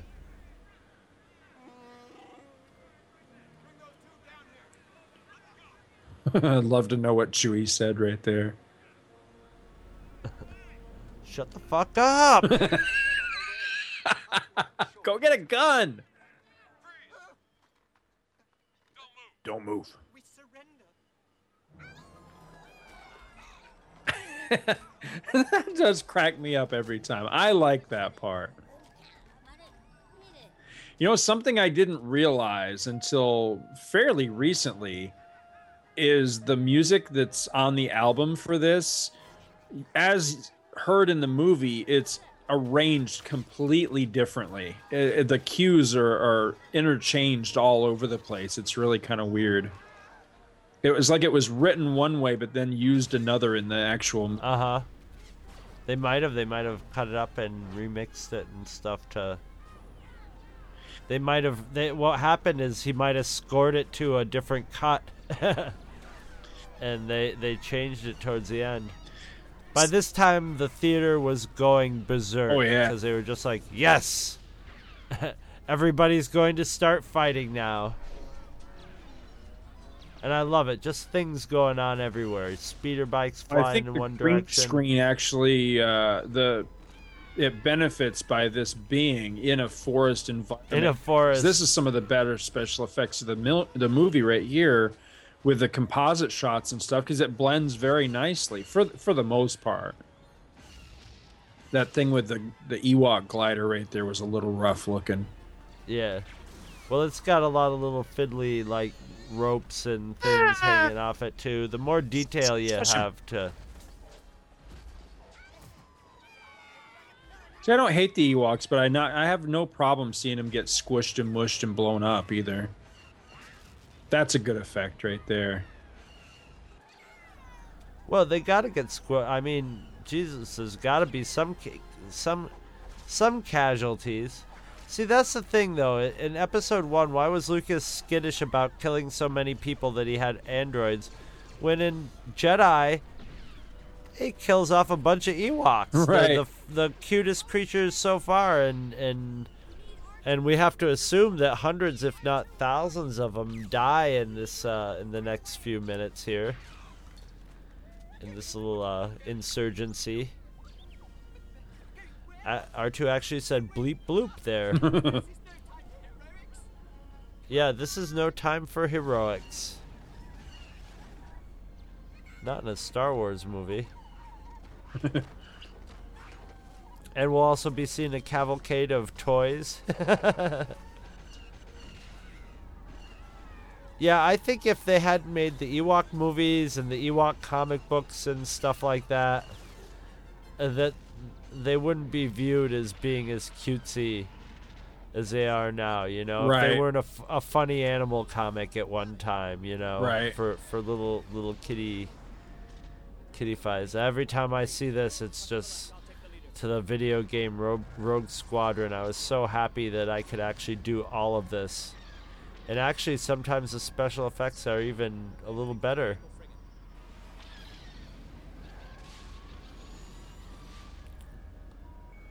I always love that shot with the of the Falcon going under the medical frigate like that.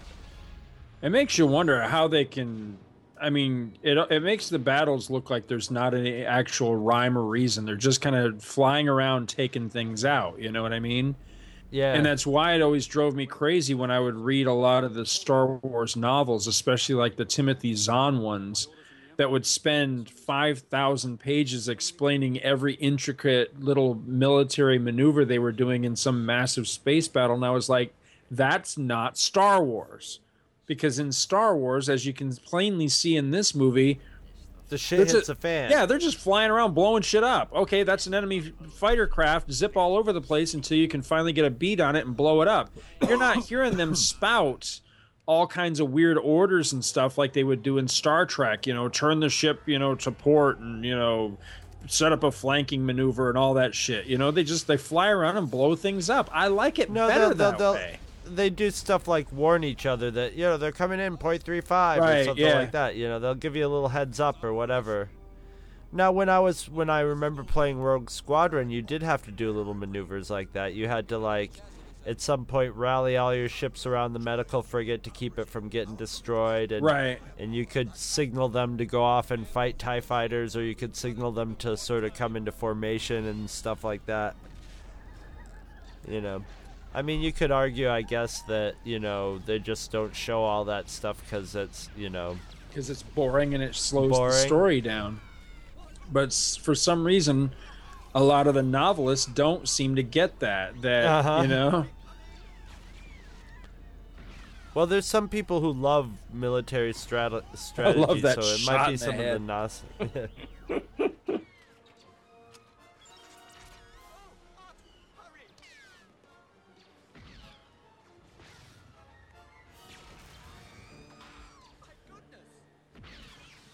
poor R two. Yeah, always. Almost every every movie he and C3 is 3PO. Just, only thing that happens to 3PO is he gets his eye pulled out in this movie, but Well, then why the hell didn't you do that from the get go? exactly. Yeah, you could have had it done by now. Oh well. I love the shot from inside the the Yeah. walker, the scout walker.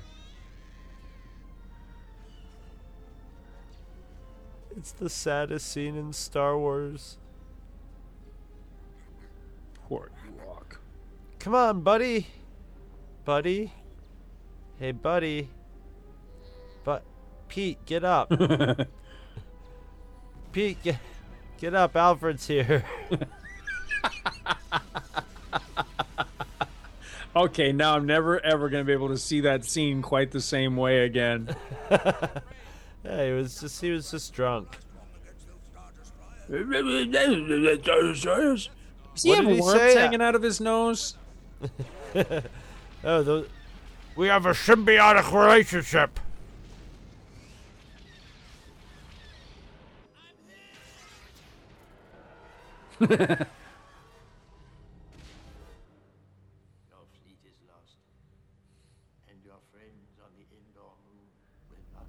and you know, say all the bad things about the prequels you want. It really does add uh, the the prequels do add to this when I watch these scenes with the Emperor and Luke and Right. they don't uh, they definitely don't add to every aspect of these movies but th- this part of it definitely like you know especially after you've seen three movies of the emperor at work and how he you know how he how he turns a jedi into a sith and and you get to see you know you get to see this working and you get to see a little more clearly you know vader's thought process of like well wait a second. If he turns luke what happens to me? Because there can you know we didn't know any of the mythos that there can only be one you know? That's why luke or vader was like you know together we could Right. defeat the emperor you know because one somebody's got to die in that whole transaction Well, I, I would like to know what Vader's thought process was during this entire sequence where the Emperor was tempting Luke, because you would think it would have to be in the back of Vader's head that, uh, uh wait a minute, what happens to me? You know? I think I think up until he saw Luke as a Jedi, as soon as he knew about Luke, I think he was I I'll bet you he was literally entertaining the idea of like you know, maybe it would be best for me to get rid of the emperor and get, you know, and Luke could be my Padawan, you know. Right.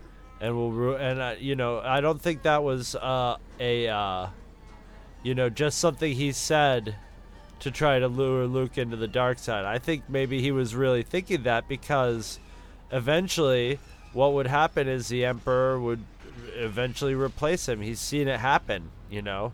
He was instrumental in it with Dooku. So he knew at some point somebody's got to go. It's going to be me or the Emperor or the other Padawan. But by the time there'd be another Padawan, you know, or, or not a Padawan, but another Sith, you know, it would be too late for La- Vader, you know.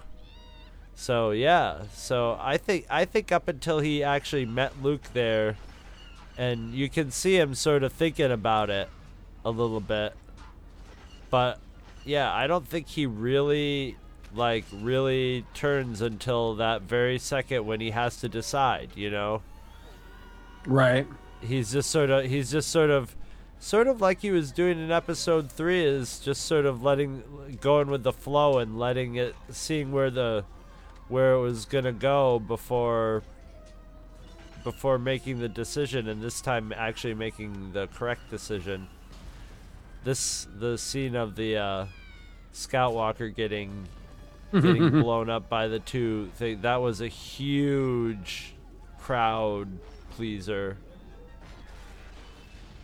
that scene always reminds me of uh, RoboCop. I don't got it. Well, shit. Watch, he's gonna grab her boob. He, yeah. Is your boob okay?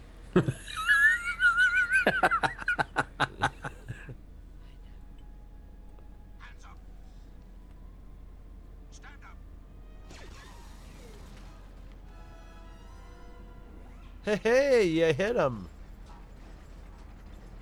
I always like the look on his face here. It's like, oh Yeah. boy.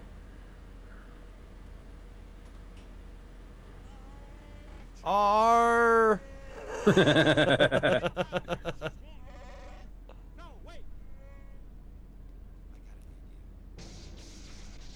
Do we ever see Le- Leia with like a bandage or her arm in a sling? or yeah, he's bandaging her up after the Death Star gets to uh, gets blown up. He's tending to her while she's going. Because remember, they look up in the sky, and and Han Right. says, uh, "I'm sure Luke wasn't on that thing when it blew," and she's like, "You know, yeah, I know, I can feel it." And I think he's tending to her arm during that scene, if I'm not mistaken. I, um, not to go back in time, but uh, um, I know another scene that both of you and I used to fucking love as kids was where Vader gets kicked backwards Yeah. over there and and sort of uses his. I, I I love it because it's one of those rare things where you see a lightsaber as a solid object. He uses it to actually stop him and propel him. You know, you'd think his lightsaber would go down into the ground. You know. Right, yeah. But he, he was right probably doing a little step. force levitation here. It's funny because that was when, uh, several times I saw this movie. I didn't notice that he actually used his saber that way. I thought he was just, you know, like a back, like doing a backflip. And it wasn't Yeah. until later that I realized he was actually no, he was using his lightsaber to like steady himself. Yeah, he did like almost a reverse pole vault, like a backwards pole vault. Yeah. Now that I uh, now that I'm watching this, it's taking me back to the Lego Star Wars. This part of Lego Star Wars is a bitch. And he does. He'll whip his lightsaber at you there too. Yeah. I've never quite understood why that takes that entire structure out. It doesn't look like it hits enough of it and cuts enough of it to make the entire thing collapse the way it does. It was a load-bearing beam. I guess. That's a cool shot. Yeah, this these this these battles really hold up well over over Oh, time. The so, space yeah. battle the space battles for the most part are really I love how they keep all the different layers of star destroyers you know moving it in different dimensions and stuff so you know the ship will be moving and you'll be looking out the view screen of it but you'll see things moving on their own out in space there's just a great feeling of volume and dimension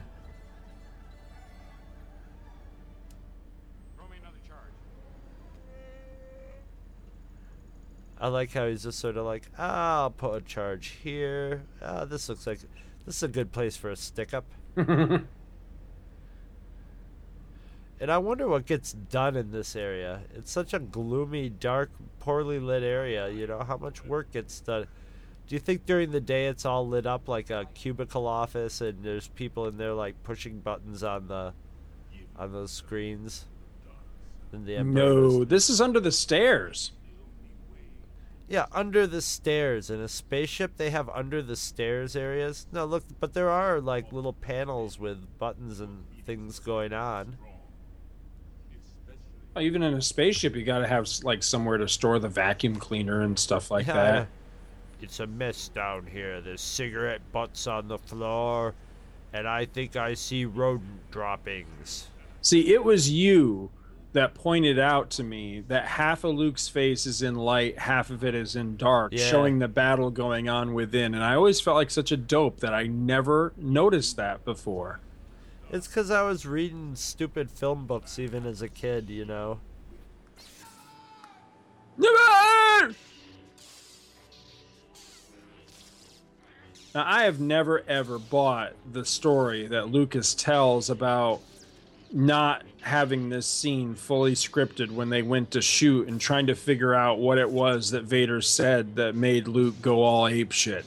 It's like, how can you get that far into production to you're actually on filming day and don't know what the character's motivations are? You would think so, right? Especially, but now knowing what you know about George Lucas, maybe.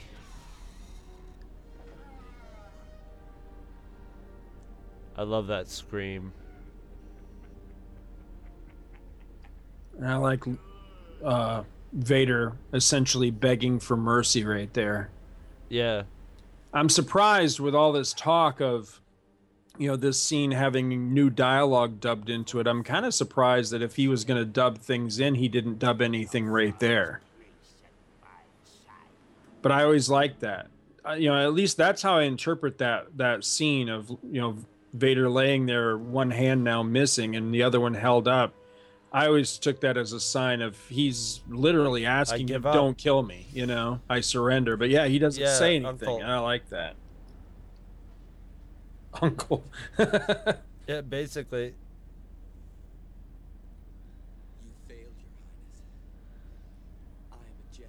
I love it. He's just sitting sitting there. Wa- the the emperor just sits there and waits. He's Yep. just like,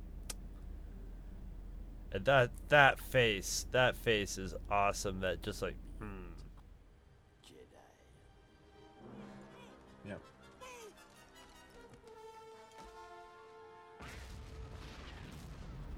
Now we're gonna blow things up real good.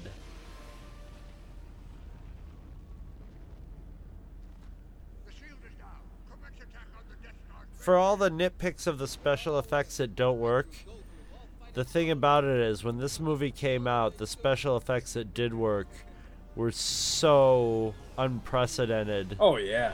at the time. They were sort of the nat, you know, Star Wars had that natural progression where you sort of expect it to beat itself.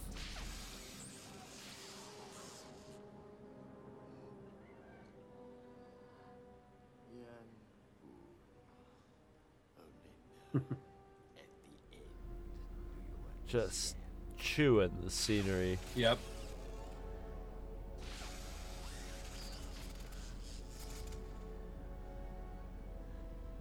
I love his hands. I love that they're sort of almost like paralyzed. Yeah, all gnarly. gloves. They're just like he just holds them just like flat, just like yeah. I love it. It's just awesome. Uh, you know, I mean, a lot of stuff that I took as overacting when I was younger, I now I relish it. Like Shatner. I used to I used to like, you know, I used to get a kick out of Shatner's acting, but now I actually I relish it like a fine wine. And the same with Ian McKellen here is uh You know, he's making the best of every little scowl, every little tick and and lip smack. And I like how Vader's helmet is now like dull and, Yeah.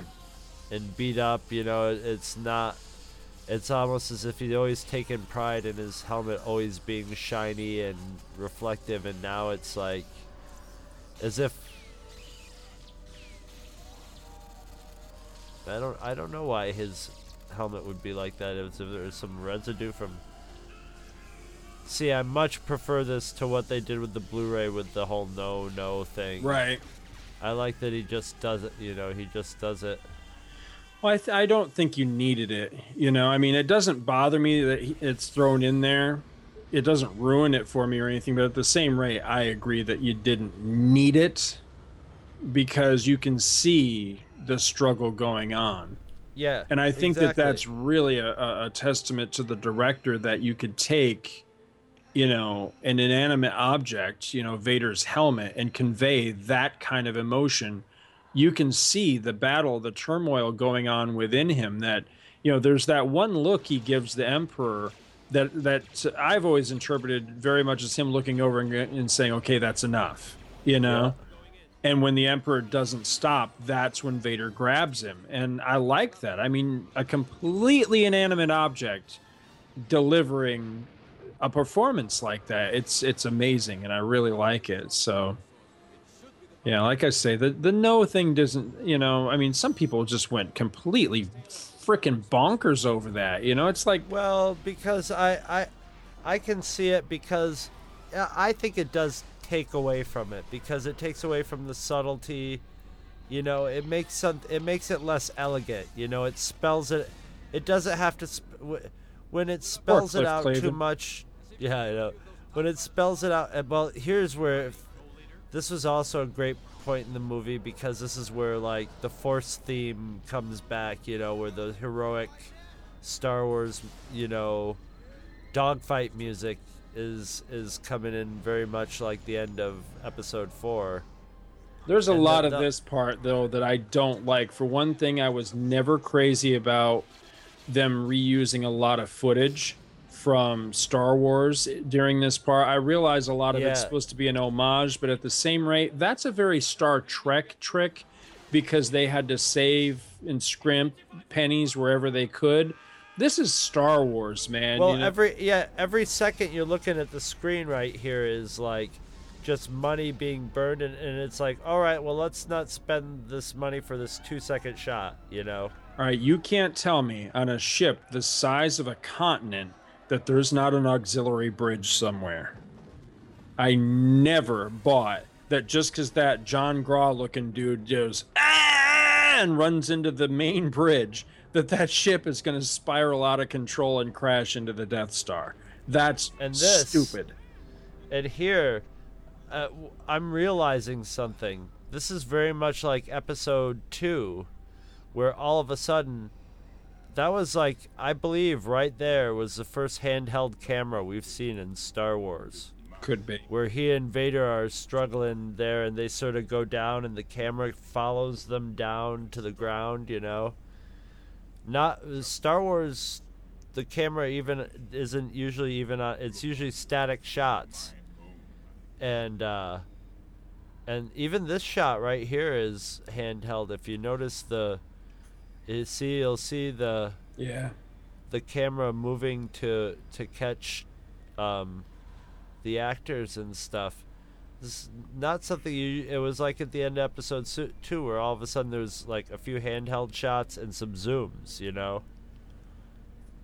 Humpty Dumpty. And I also liked this. I also liked that when Vader's head was off, it was very disappointing. You know, it wasn't like a badass. Is although he just does not look like Mannequin Skywalker. No, he looks like Humpty Dumpty. Yeah, but but I like that. I like that. No, I didn't. You know, I, I've, I've never liked that. If they I- if I- they were going to change something in the special edition and and put Hayden Christensen in somewhere, I wish they'd done it right there. I really do. I know that, that we're probably going to get tough. emails and, and stuff on the forum with people going, "Are you out of your mind?" But no, I that would be tough. I completely really feel that they should because this this dude just never sold it for me. I mean, Well, I like I, I like it. I like that. I, I I like the fact that like there's just a lot of a lot of things. You know, it was like this. That is your badass right there. He's just some. He's some fucked up guy, you know, who has had a lot of power. But you know, at the in the end, he's just Humpty Dumpty head. He's he's a f- he's your fucked up dad. You know. how did Luke know how to take that helmet all apart? I know. This part I do like. The what now? Wait, the what now? I love how this thing just lists and then.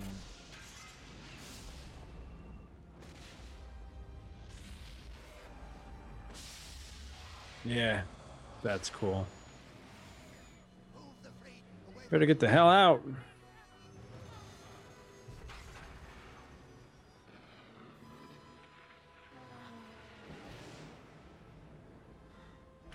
Whew, that was just in time.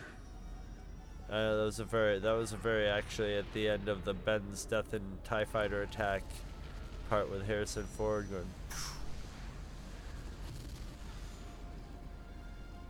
That this the scene this the scene of the smoke just ahead of the Millennium Falcon never really quite worked for me. Yeah. Perfectly.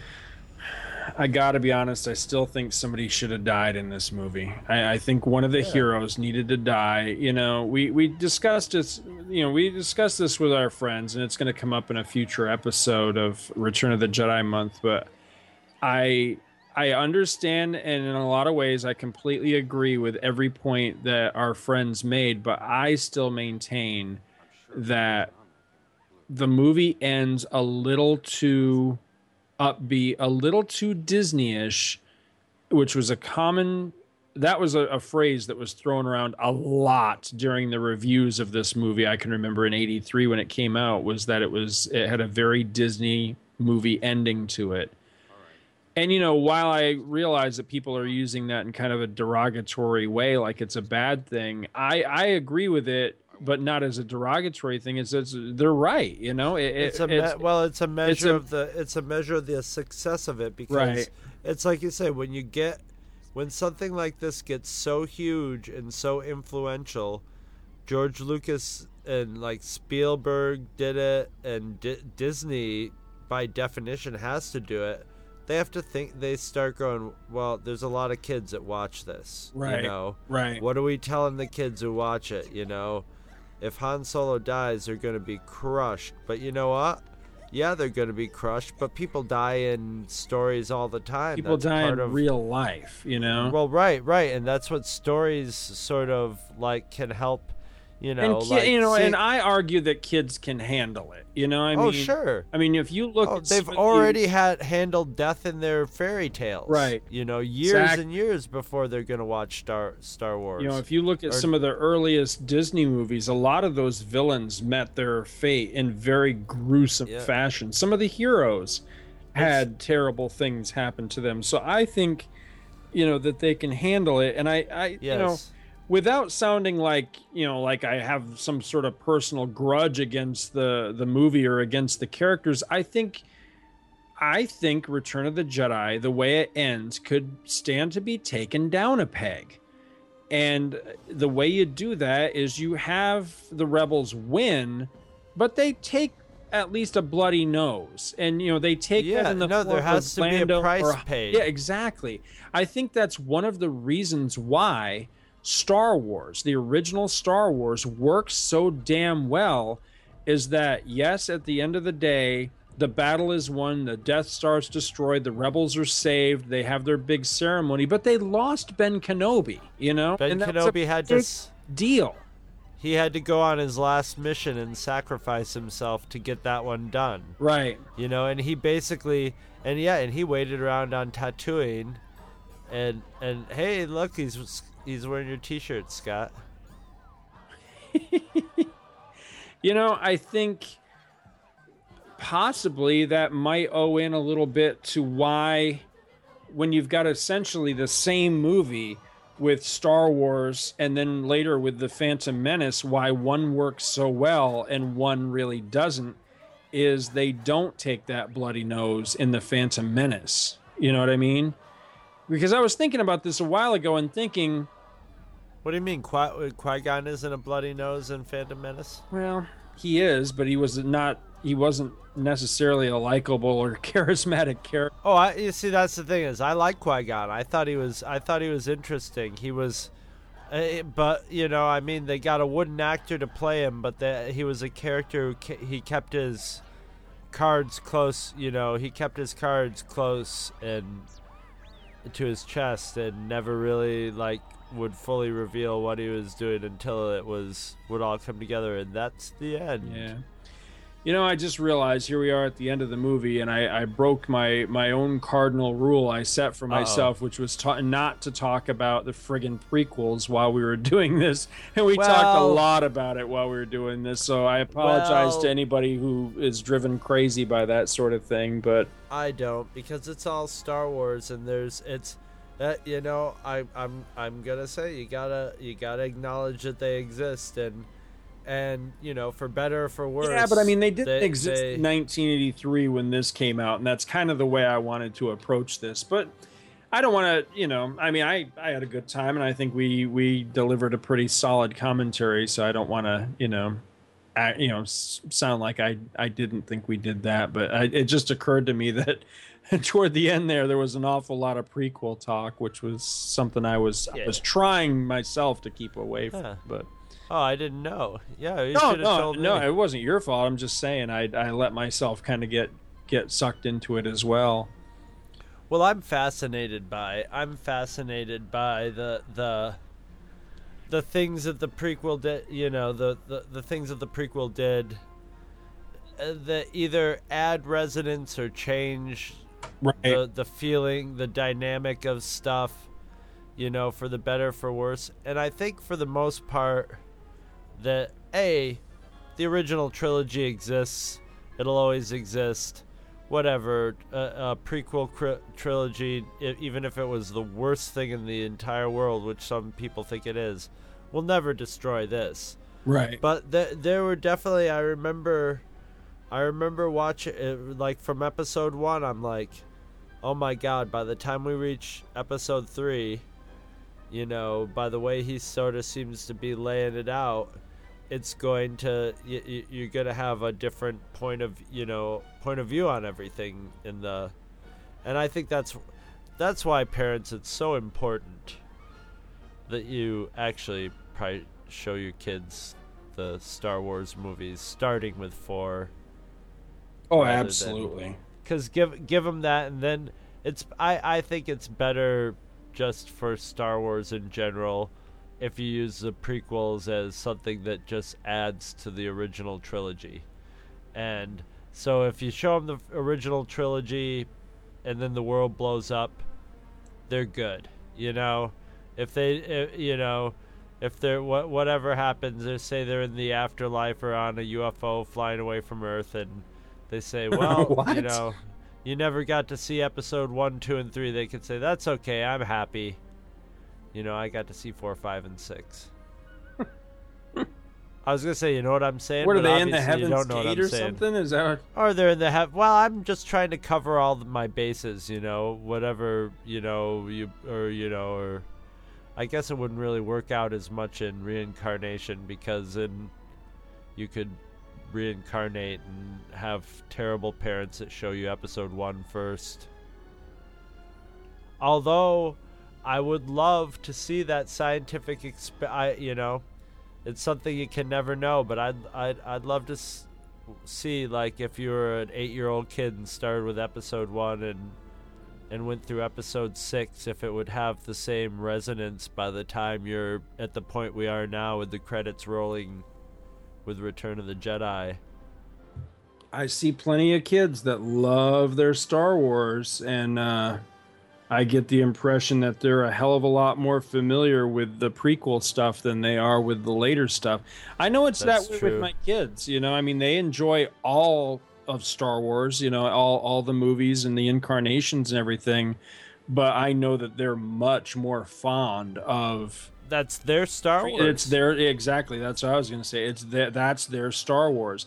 But thankfully, thank God that they don't look at the original stuff and roll their eyes and go, "Oh my God!" like people sometimes do with, with original Star Trek, or something. Yeah, exactly. Yeah, you know, where it- they go, I'm not gonna watch that old corny shit, and I was kind of afraid of that too, but it just doesn't, you know, it just it's aging really. It's literally it's not gonna age. There's no way this can age. There's nothing to go. That's why I love these movies that are set in a different universe where they have no touchstone with ours. So you never look at it and go, "Oh, geez, would you look at that '80s shirt that that Lando's wearing?" You know? Right. No, his shirt will be space pimpin' forever, even if he is wearing Han Solo's shirt.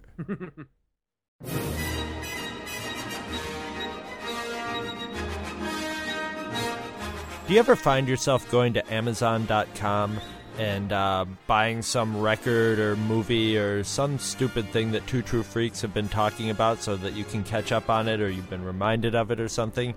Well, now, how about this? Instead of going to Amazon.com, go to twotruefreaks.libsyn.com and follow our link to Amazon.com.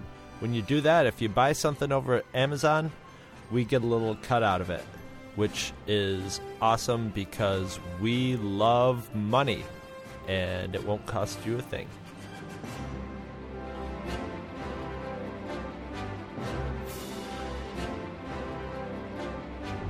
Did you know?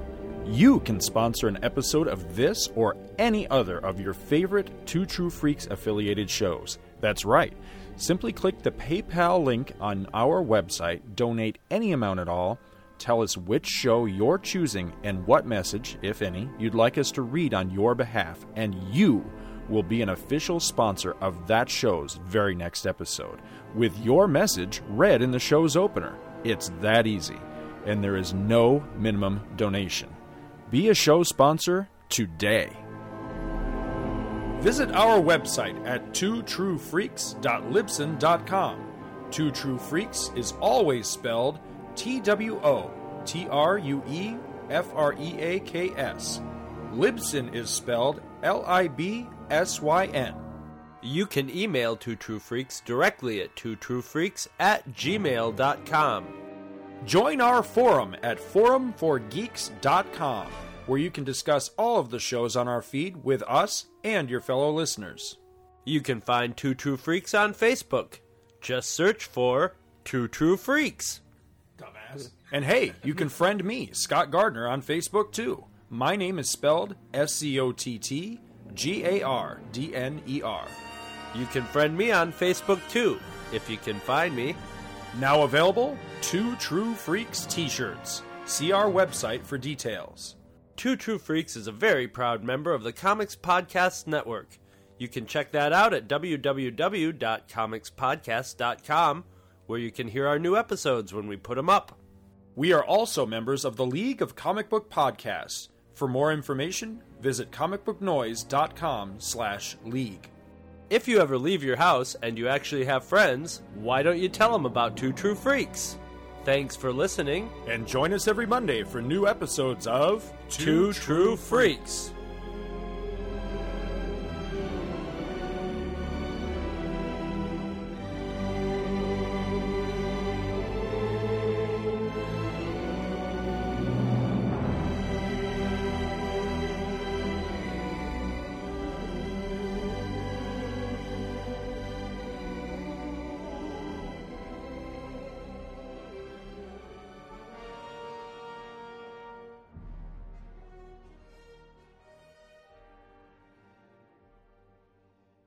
True Freaks has been brought to you today by Damanzo Core of Milan, Italy, and by the letters F and U.